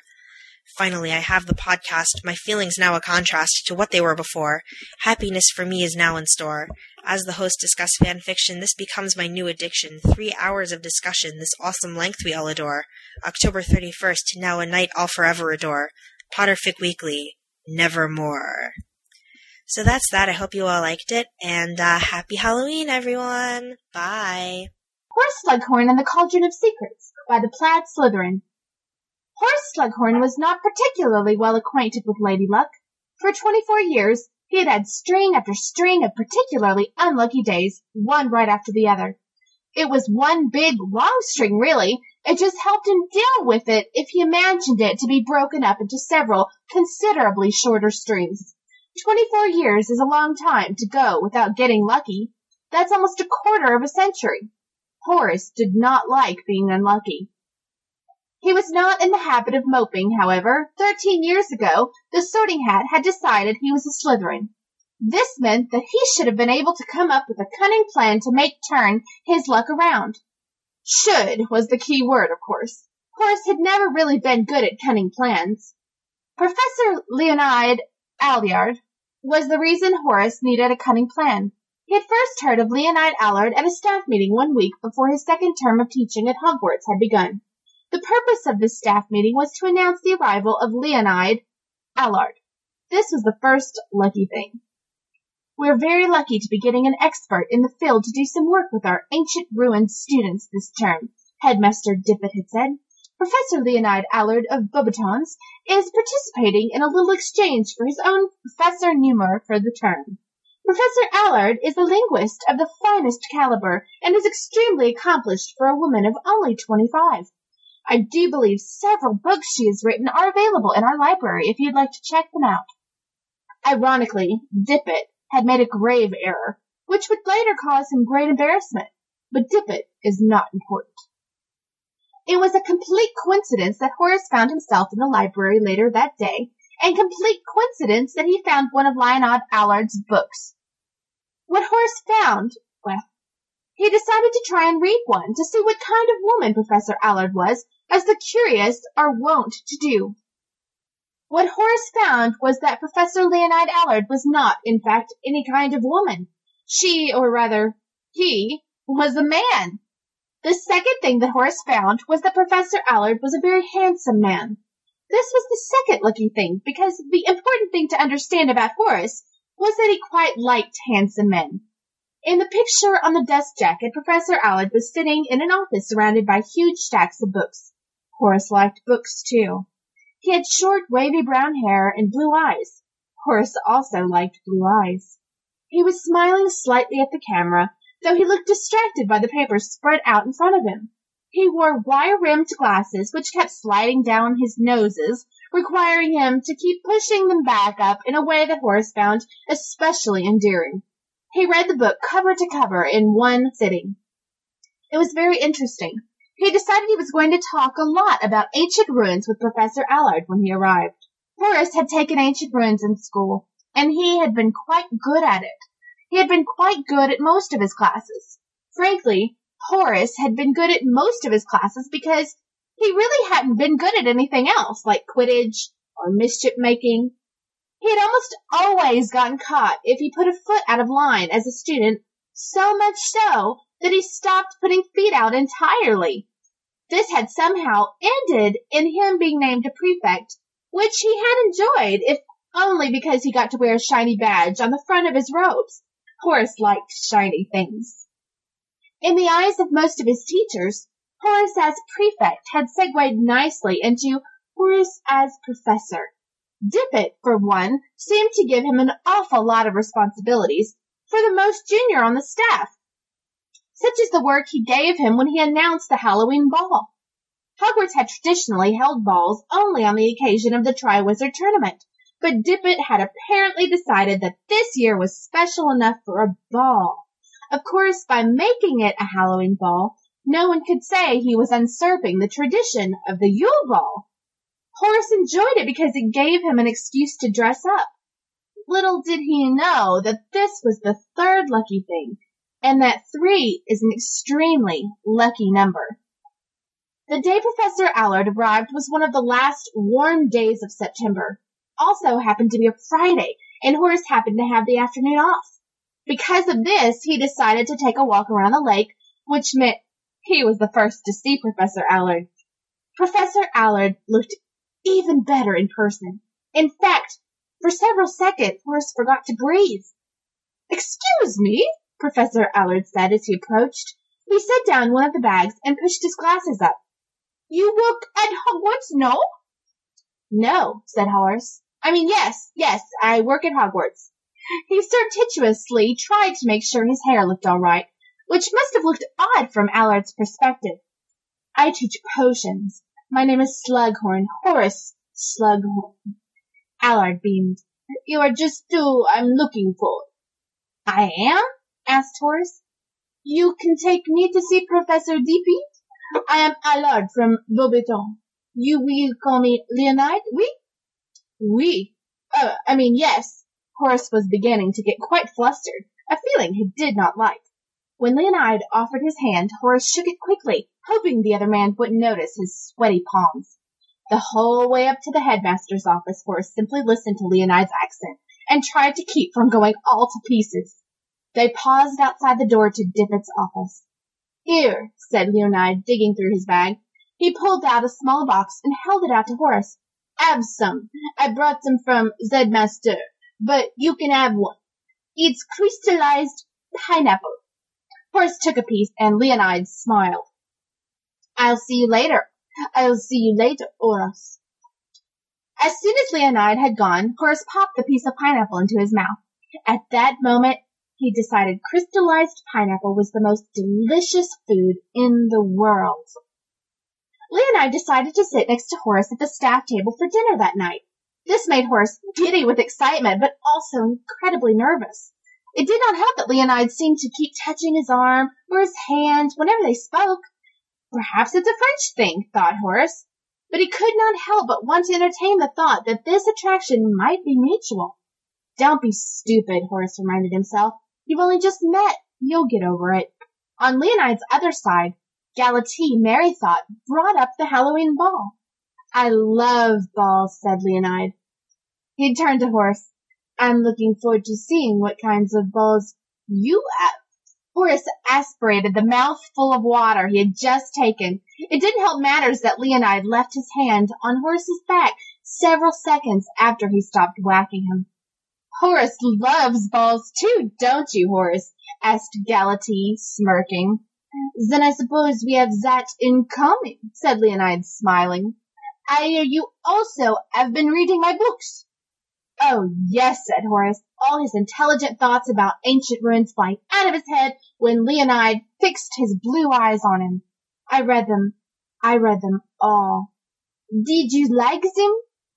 Horace opened his mouth, but no sound came out. He won't shut up about you, said Galatea helpfully. He loves your books. Horace could have sworn Leonide flushed slightly, but it could have been his imagination. I really did like them, he said, recovering himself a little more. I was particularly intrigued by your thoughts on the, er, Eumerian stanzas. Leonide beamed. You like the Eumerian stanzas? Horace nodded. They are quite romantic, Leonide noted. Many people do not notice that when they first read them. The, they don't? Leonide shook his head. Horace felt his mouth go dry as Leonide launched into a technical description of what the wands in the Eumerian stanzas symbolized. This technical description ended with a wink.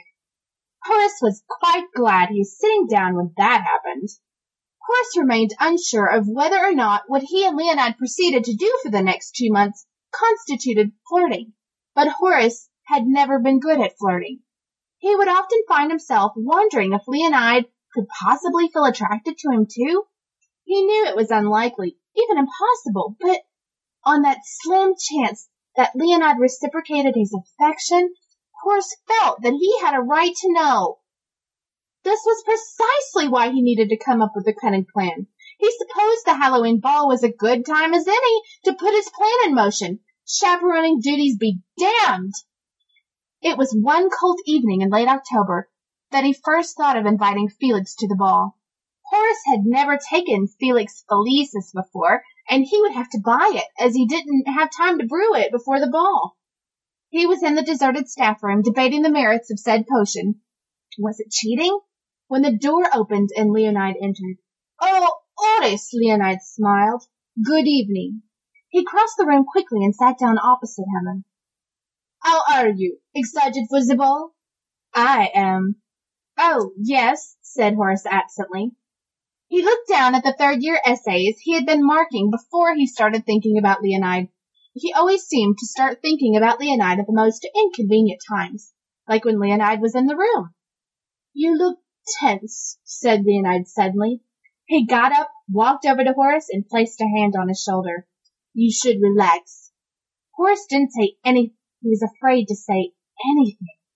You have been working too hard, said Leonide, gently kneading his thumbs down Horace's back.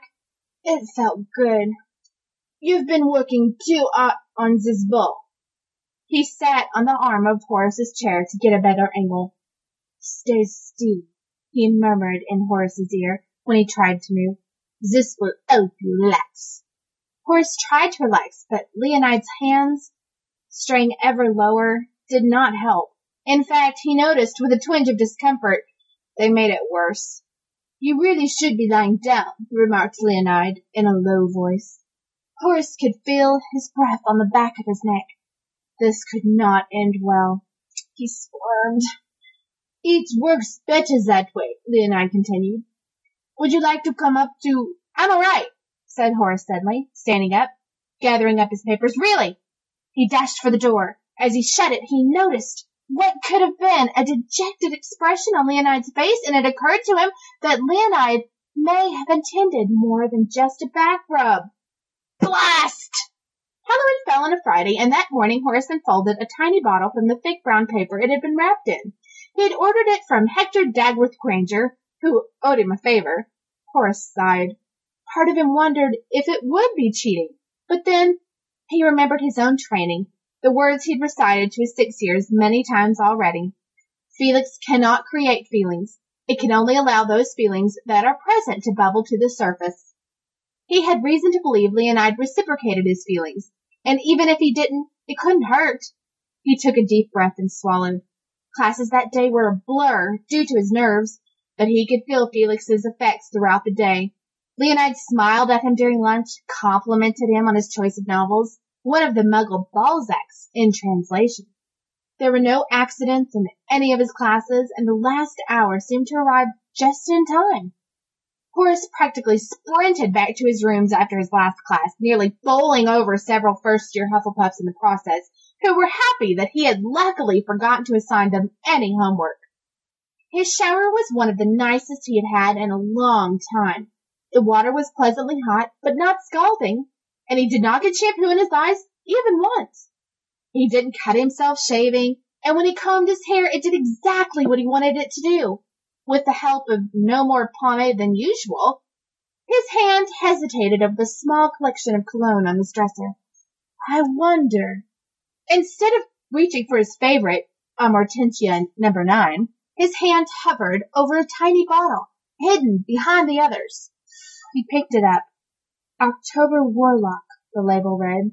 He vaguely remembered his mother giving it to him for Christmas or his birthday, perhaps hoping it would attract him a wife, though she had to have figured out by now that he had no use for one. He uncapped the bottle and sniffed the contents. It smelled good, actually. It smelled like Halloween. He couldn't help humming to himself as he put it on. This was going to be his lucky evening, after all. He was very pleased with himself. Everything seemed to be going his way, which he supposed was to be expected given the nature of Felix Felicis. But it still surprised him. He marched confidently up to the great hall where the other professors had gathered. Leonide was among them dressed in dark blue dress robes. As soon as he saw Horace, his face lit up and he hurried over. I like your robes, said Leonide. He grabbed one of the green silk sleeves to assess the material, and Horace's breath caught in his throat.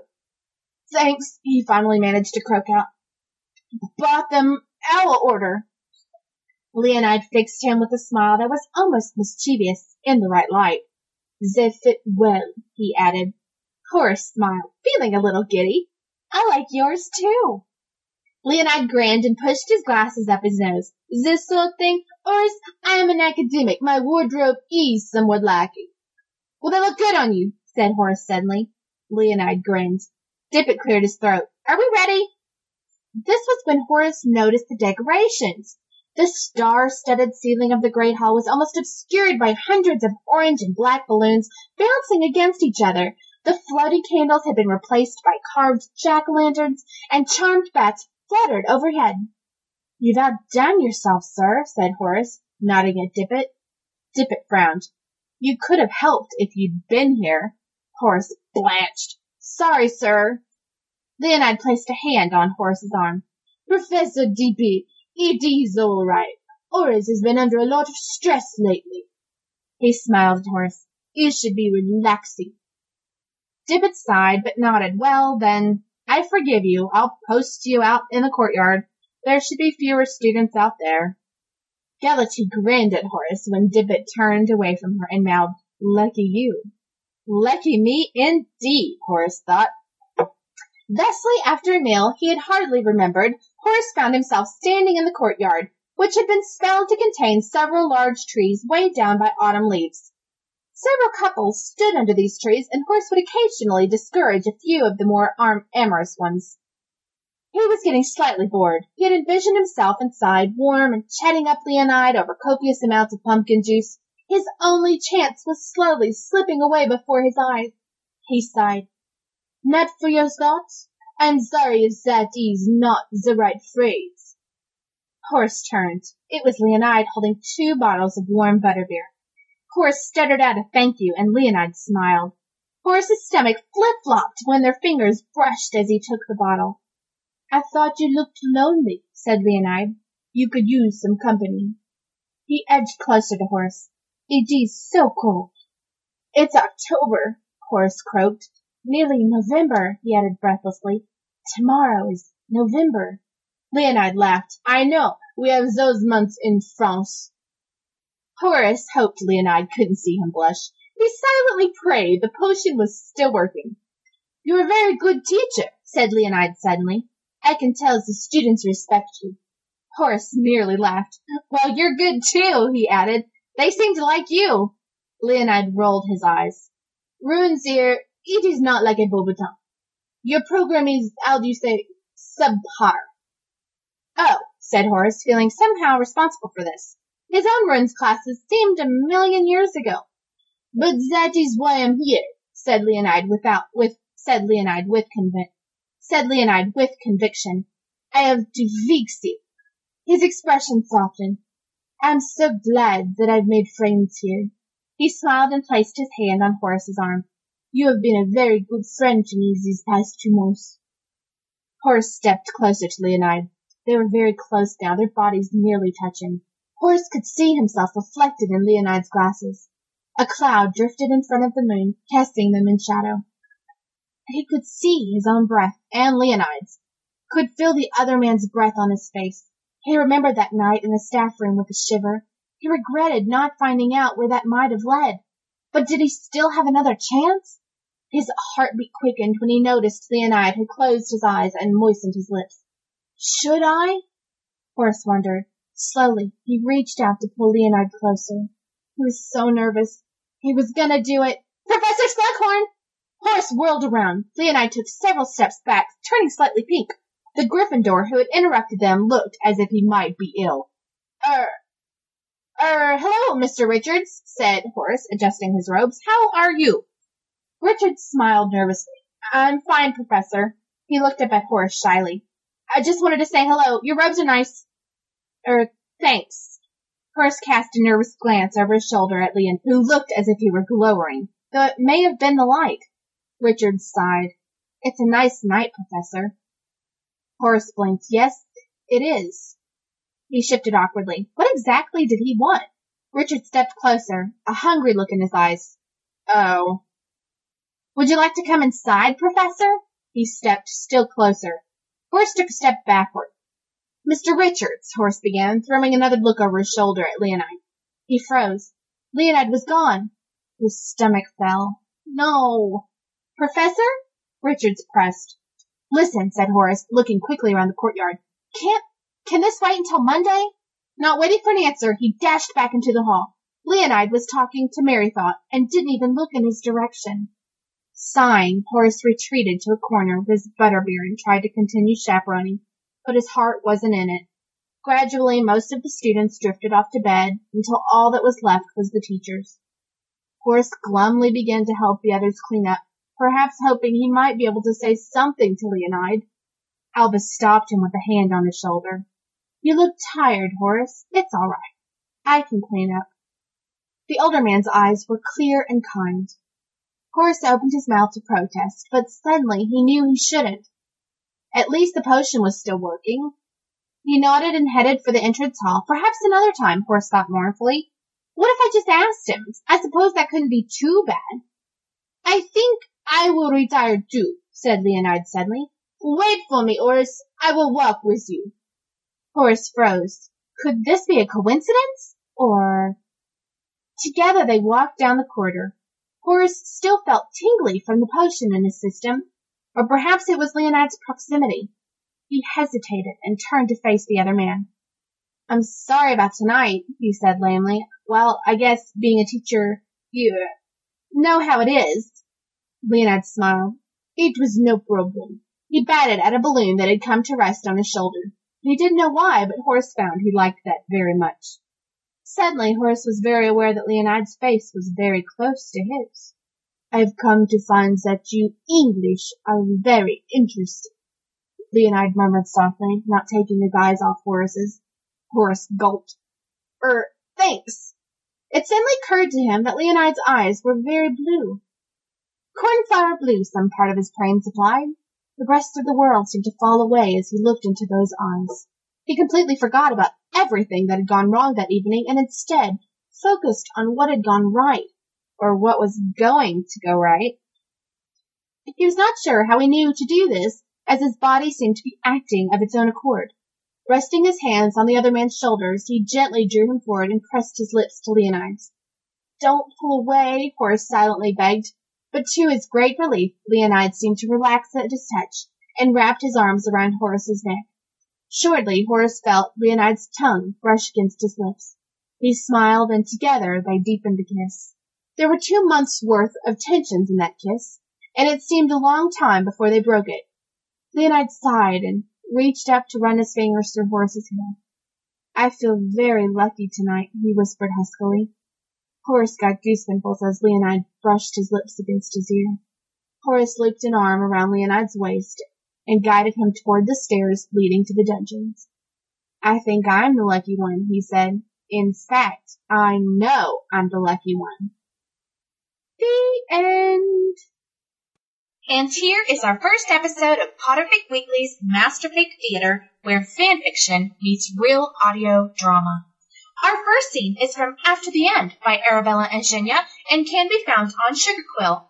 at www.sugarquill.net. It is a post-Hogwarts fic focusing on the emotional battle that follows any great war. The characters are emotionally and physically realistic, and the plot is amazing. This is Harry, Ginny, Ron, Hermione, Kinniness shipped fic. Warning, this fic is rated R. I want to give special thanks to Richard, aka Lonely Riddle, and Lady Chief for their contribution of mad acting skills. Also, I would like to give a special thanks to our very own Headmaster Huggles, aka Ryan, for his contribution in editing The Impossible. All other parts were done by me, Jim. We hope you enjoy!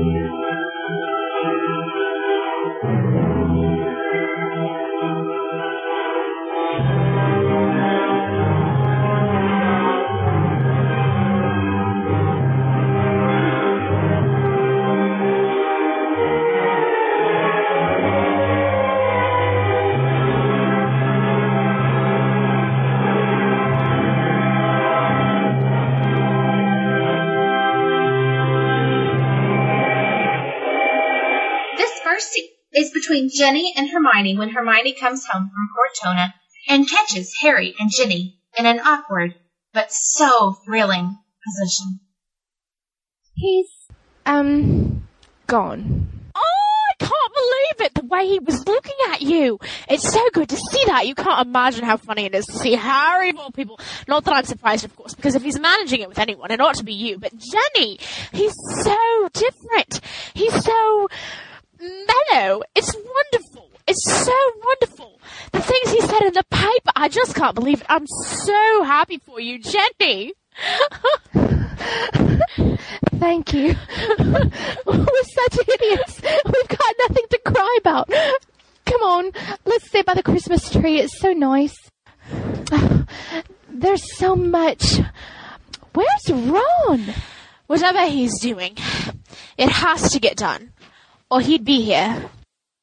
It must be something huge. He's been a complete mental case for weeks, Hermione. Honestly. Okay, now tell me about you and Harry. oh, Ginny! Isn't it funny? The first time sneaks up on you, you only feel it coming about a second before it happens. I remember that. Yes, and then your brain gives out. What did you feel like the first time? I felt like it was like I'd had a question bothering me for a long time and I couldn't work it out. Kissing Ron was like a very important answer. I felt relieved. he needs to get here. He'll be home any minute. I know, but I've missed him so much that now it just hurts. As fun as that was, you should have been there for some of the behind the scenes. Take a listen to this. Kissing Ron was like was like kissing Ron was like a very important out. Shit, shit, shit, shit. Answer. Answer. Answer. Okay. Yeah, answer. Kiss. Shit! I suck at this. Okay, let me try one more time. I'm so sorry. I really am so sorry. Okay, ask. Will you ask it again? I can't do this. Sure. Oh, it's my line. I can't stop laughing. okay, isn't it funny? No. really, I can't control myself. Okay. This is me nervous. I get the giggles. It's like, okay. Kissing Ron was like a, a very important question. Oh, not a question. Kissing Ron was like a very important answer. I felt real. Why do I sound Irish? Shit. Okay. I don't know. Freaking because your A's are too suck. your ar- your A's are too narrow. It, it's too narrow. A, ah, ah, Ah, ah. yeah. Kiss. Yeah. Okay. uh, I suck at that. I felt relieved. Rel- oh shit! Can I sound any more southern? I felt relieved. Okay. He's laughing. I just know Richard is like peeing in his pants. Okay. I know. He's like, I know. All right, let me think about it. Let me see if I can. But yeah, I can't get into that line. I felt like he needs. Okay, okay, okay. Here we go. Oh, I'm like doing my from High School Musical. Okay. this is the noise that you're making. it's like, what are you doing? I'm not doing anything. Oh, that's I'm my line. you. You're a healer. When did you know? I found out just after you left. Did that sound like really mean? How did you find out? Damn it! Where did you know? I felt like very forceful. okay, I'm trying Okay, again. to be fair though, demanded is a strong. Well, it says demanded, yes. How did you find out? Okay, here we go. There were there were signs. Signs. Signs. Signs. Signs. There were there were signs. Richard. And now we take you from the hilariousness of bloopers to the romance that makes you cry. Here is one of my favorite scenes featuring Lady Chi and Lonely Riddle. Hermione, don't go. Please stop saying that. Juan, are you trying to hurt me? Are you trying to hurt me? I'm going to miss you. I'm going to miss you too. No, you're not. You're going to get all carried away out there. No. I'm really, really going to miss you. I want you to know that. What will you miss then? You making me laugh. Do I make you laugh? Oh, please, you know you do. What else? Your arms. Your arms, just like this. This. Just this. Can you believe Harry? No. Not wanted to play Seeker for the cannons. He just wants to do the right thing. You know how he is. Yeah, he's an idiot. Ron. Just look out for him. Of course. If I can. That is, if I'm here, depending on what happens. Nothing to you. You're innocent. Yeah, and Sirius to make sure everybody knows it. I can feel your heart beating. And of course, some bloopers. Oh my god, I'm crying. Crap, I can't do this. I'm supposed to do making out over the audacity thing. Slobber, wet noises. Okay, Jen's gonna kill us. She's gonna get on here and go, focus! Okay. Alright, let's try this again. Can you pick it up again? Um, and Sirius will make sure everybody knows it. Astronomy Tower. Do you know Depending nothing upon bad what will happen to you? Fuck that. You just, come on, you cut me off. I stepped all over. I feel better about that it. one. Yeah. Except for when I got my line stepped on. I I'm don't know sorry. what that was about. I know Hermione's like, got a forceful personality and everything, but Yes. Hermione would totally step all over Ron's lines. Then there's the scene that I love so dearly. The scene where Hermione gets plastered and Harry and Ron give her a hard time about it. Ron, Ron, take me home to Lupin Lodge. to your house. I want to go to your house. I'm not going home tonight. This feels brilliant. We can go to my house. It's lovely out here. I missed England. I love nighttime. I don't know why, but I think I like it better than daytime, and perhaps it's because of the astronomy tower. Do you know? Sometimes on Wednesdays at midnight, I feel I must be running late for something, and then I realize that it's because I know we're supposed to be going to astronomy. And then I remember that it's all over, and Ron, I miss class so much. I miss Hogwarts all the time, don't you? I miss it the most at night, though, although I don't know why, because just look at all the times we were doing mad things in the middle of the night.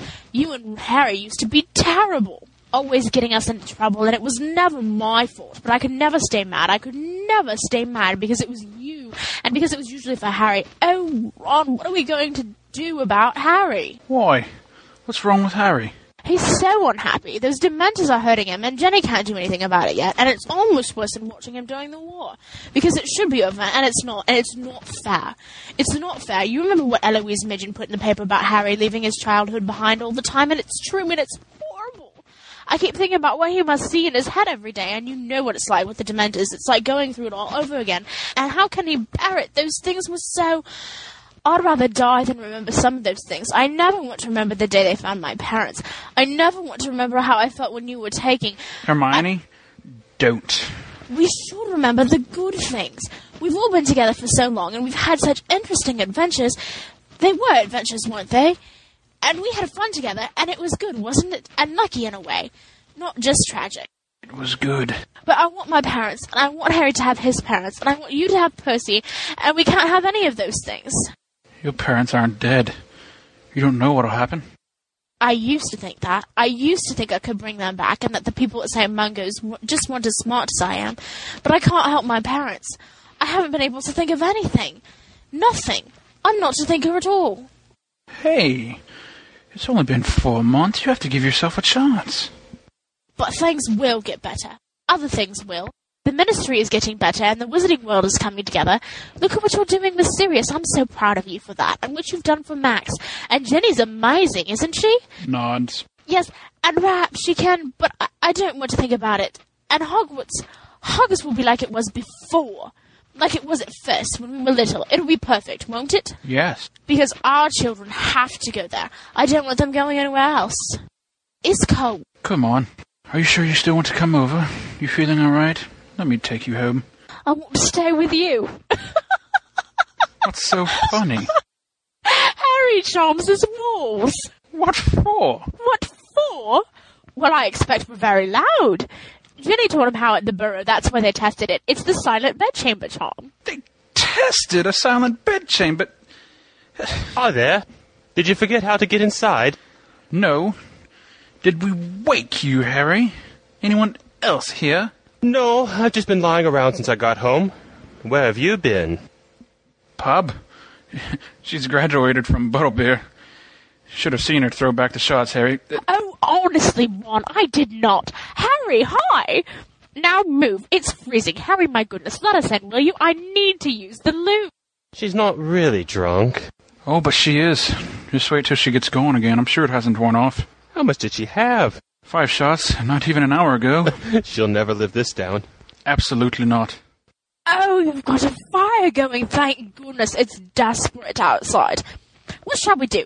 Let's do something. Let's play something. We can play chess and I'll win. I feel marvelous, but I'm starving. Have you got anything to eat? Look at her go.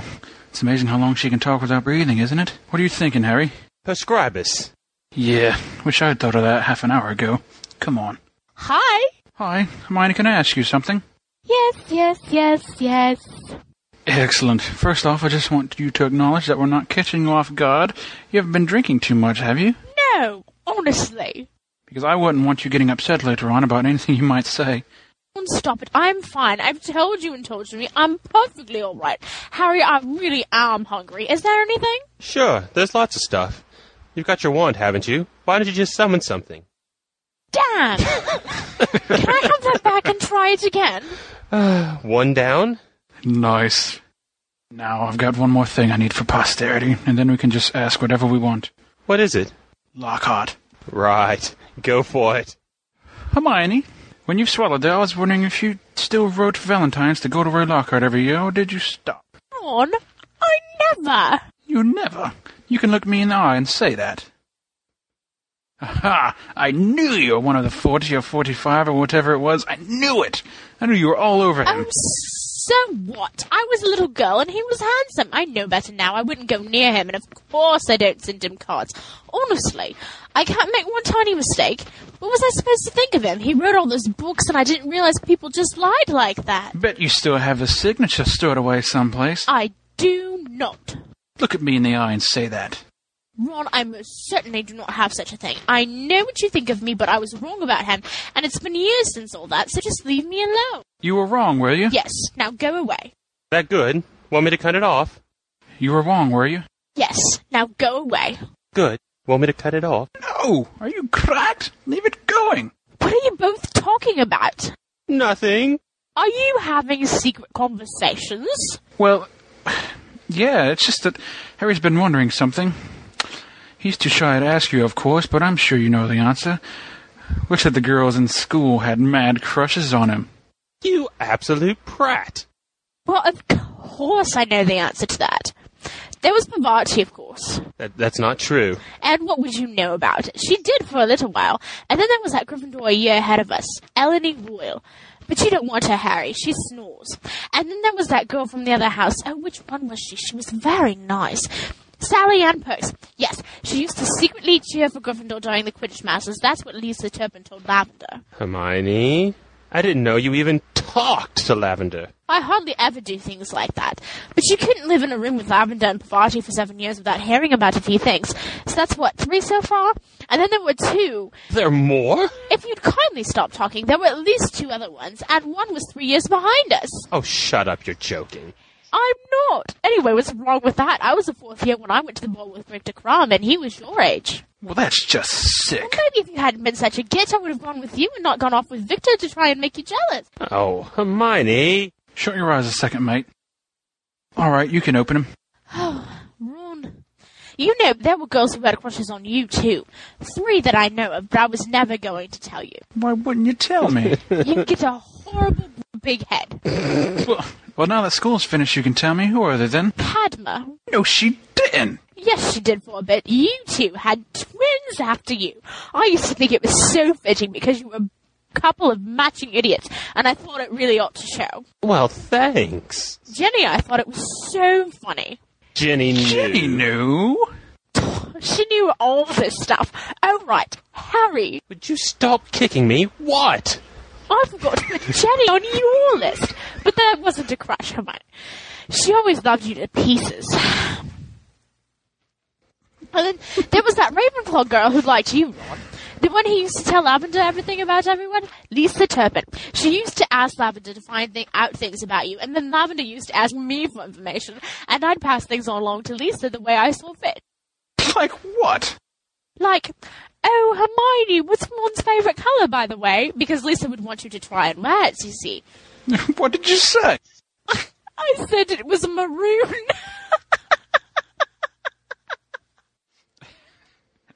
And who's the other one? The third one? well, I shouldn't really tell you that. No. You'll run off and find her. No. well, then it was Eloise Midgen. But it's too late now, Ron. She's hardly a troll and she's got a boyfriend. Right. You still with us, or do we have to cart you off to the loony bin? I'm here. Oh, oh my goodness, it's terrible. When I shut my eyes, everything keeps on moving. Are you okay, Hermione? I'm going to be sick. Help me. Finite incantatem. Can't you do a sobering charm? No, it would make her sober, but she'd still be sick, and then she'd be angry as well. She's better off like this. I'll get water. Thanks. And of course, the blooper reel. I think you say, Ron, take me home. And then it goes, "Bubba chicka bow wow. what? That needs to be there. That's totally something Ron would do. Ron's a horn dog. He looks like a horn dog. Got red hair. You could also follow with a nice pimp slap. shut up. Mighty dope.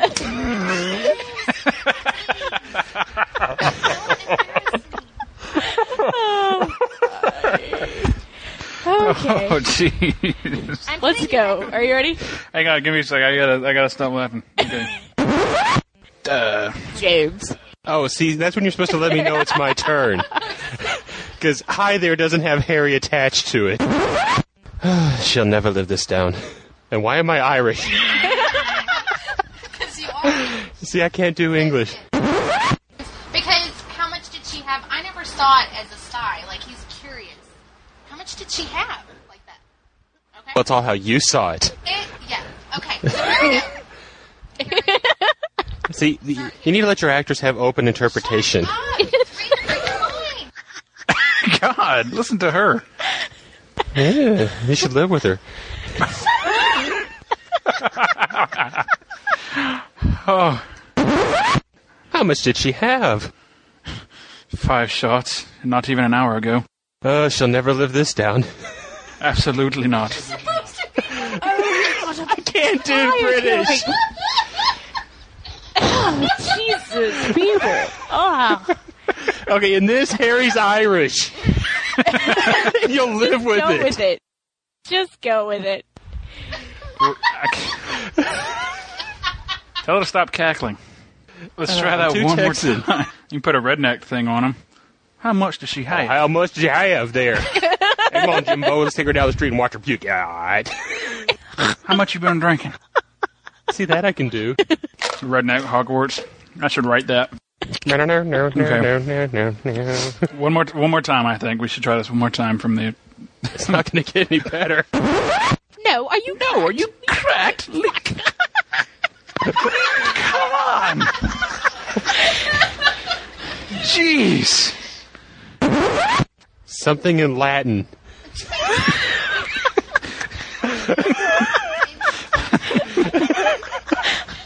I'm sorry, it's tiny print, people. Give me a break. No, I'll get. I'll get Ginny. What? I don't know what he's thinking. That sounded so dirty. It might be. Oh, she's a doctor. See, that would be good to know. Oh, see, that doesn't do me any good now, does it?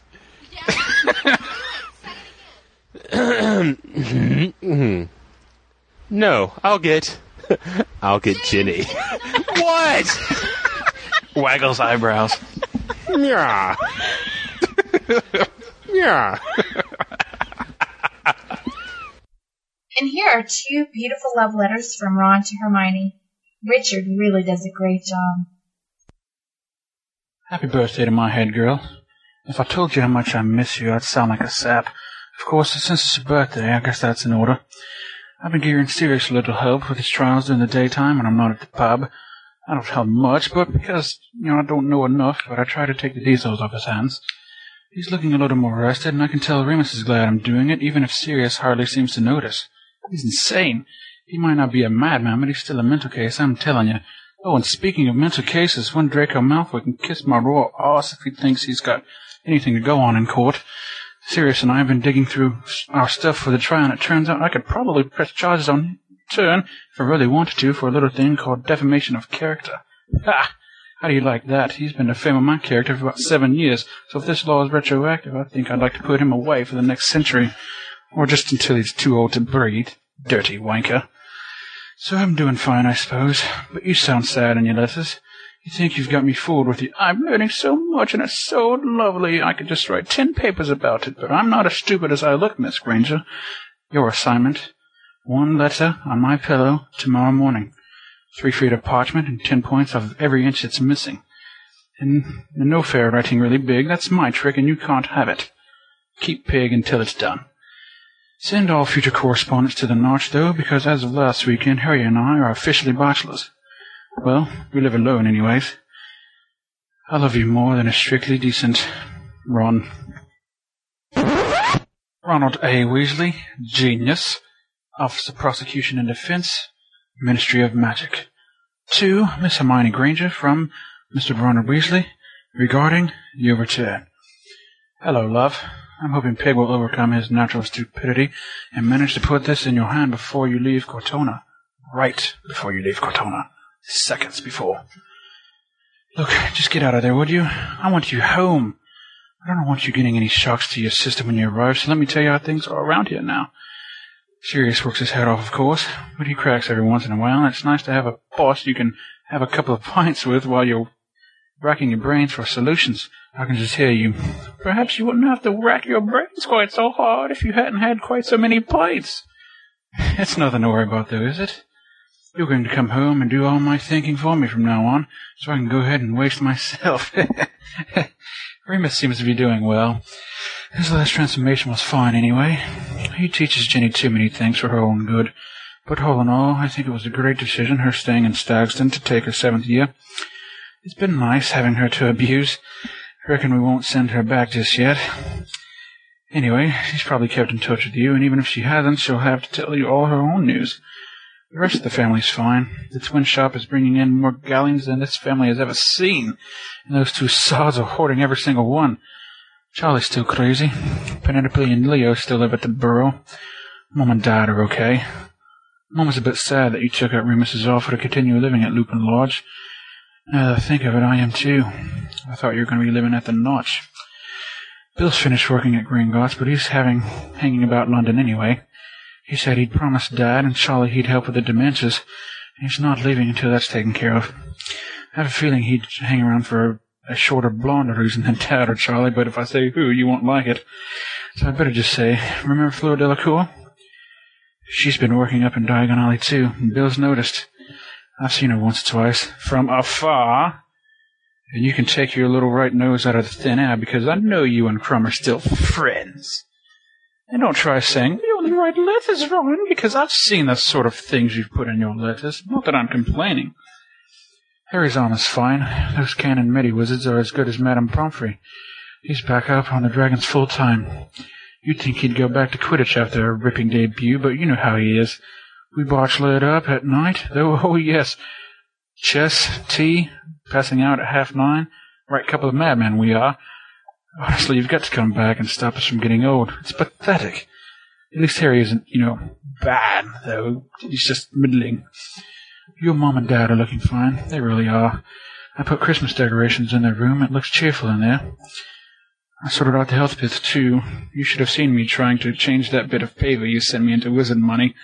Goblins don't trust muggle money in the first place, and anything without a watermark throws them right off, especially if it's got the names of two people on it and neither one of them is you. They were asking for Granger identification as if they'd never seen me. Started muttering about Polyjuice Potion. Good thing Bill's there about to find myself in interrogation chambers. That's all right. Everyone's tripping over themselves, getting ready to welcome you home. You don't know how strange it is here without you. I can't take it anymore. I had a nightmare the other night that you were petrified. So get on a night bus, take the Floo Network, apparate, fly a carpet, ride a broom, hell, ride a hippogriff to strap on your bags and come home. And remember, if for some reason you change your mind and decide to stay, I won't be able to keep away. I really couldn't give a dead rat's ass about your meditations at the minute. I'll show you meditation, or at least you'll have your eyes shut and you won't be saying much for a while. Damn, I love you. Ron.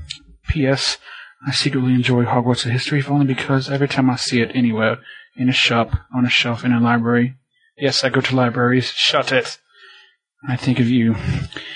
Guess you have to go to a cannon game now, don't you? And we have an orange sparkler. Don't think you're getting out of it. I bought you a jumper too, with great big C's on the front. Might be a bit small, come to think of it. Pity that. Love Ron.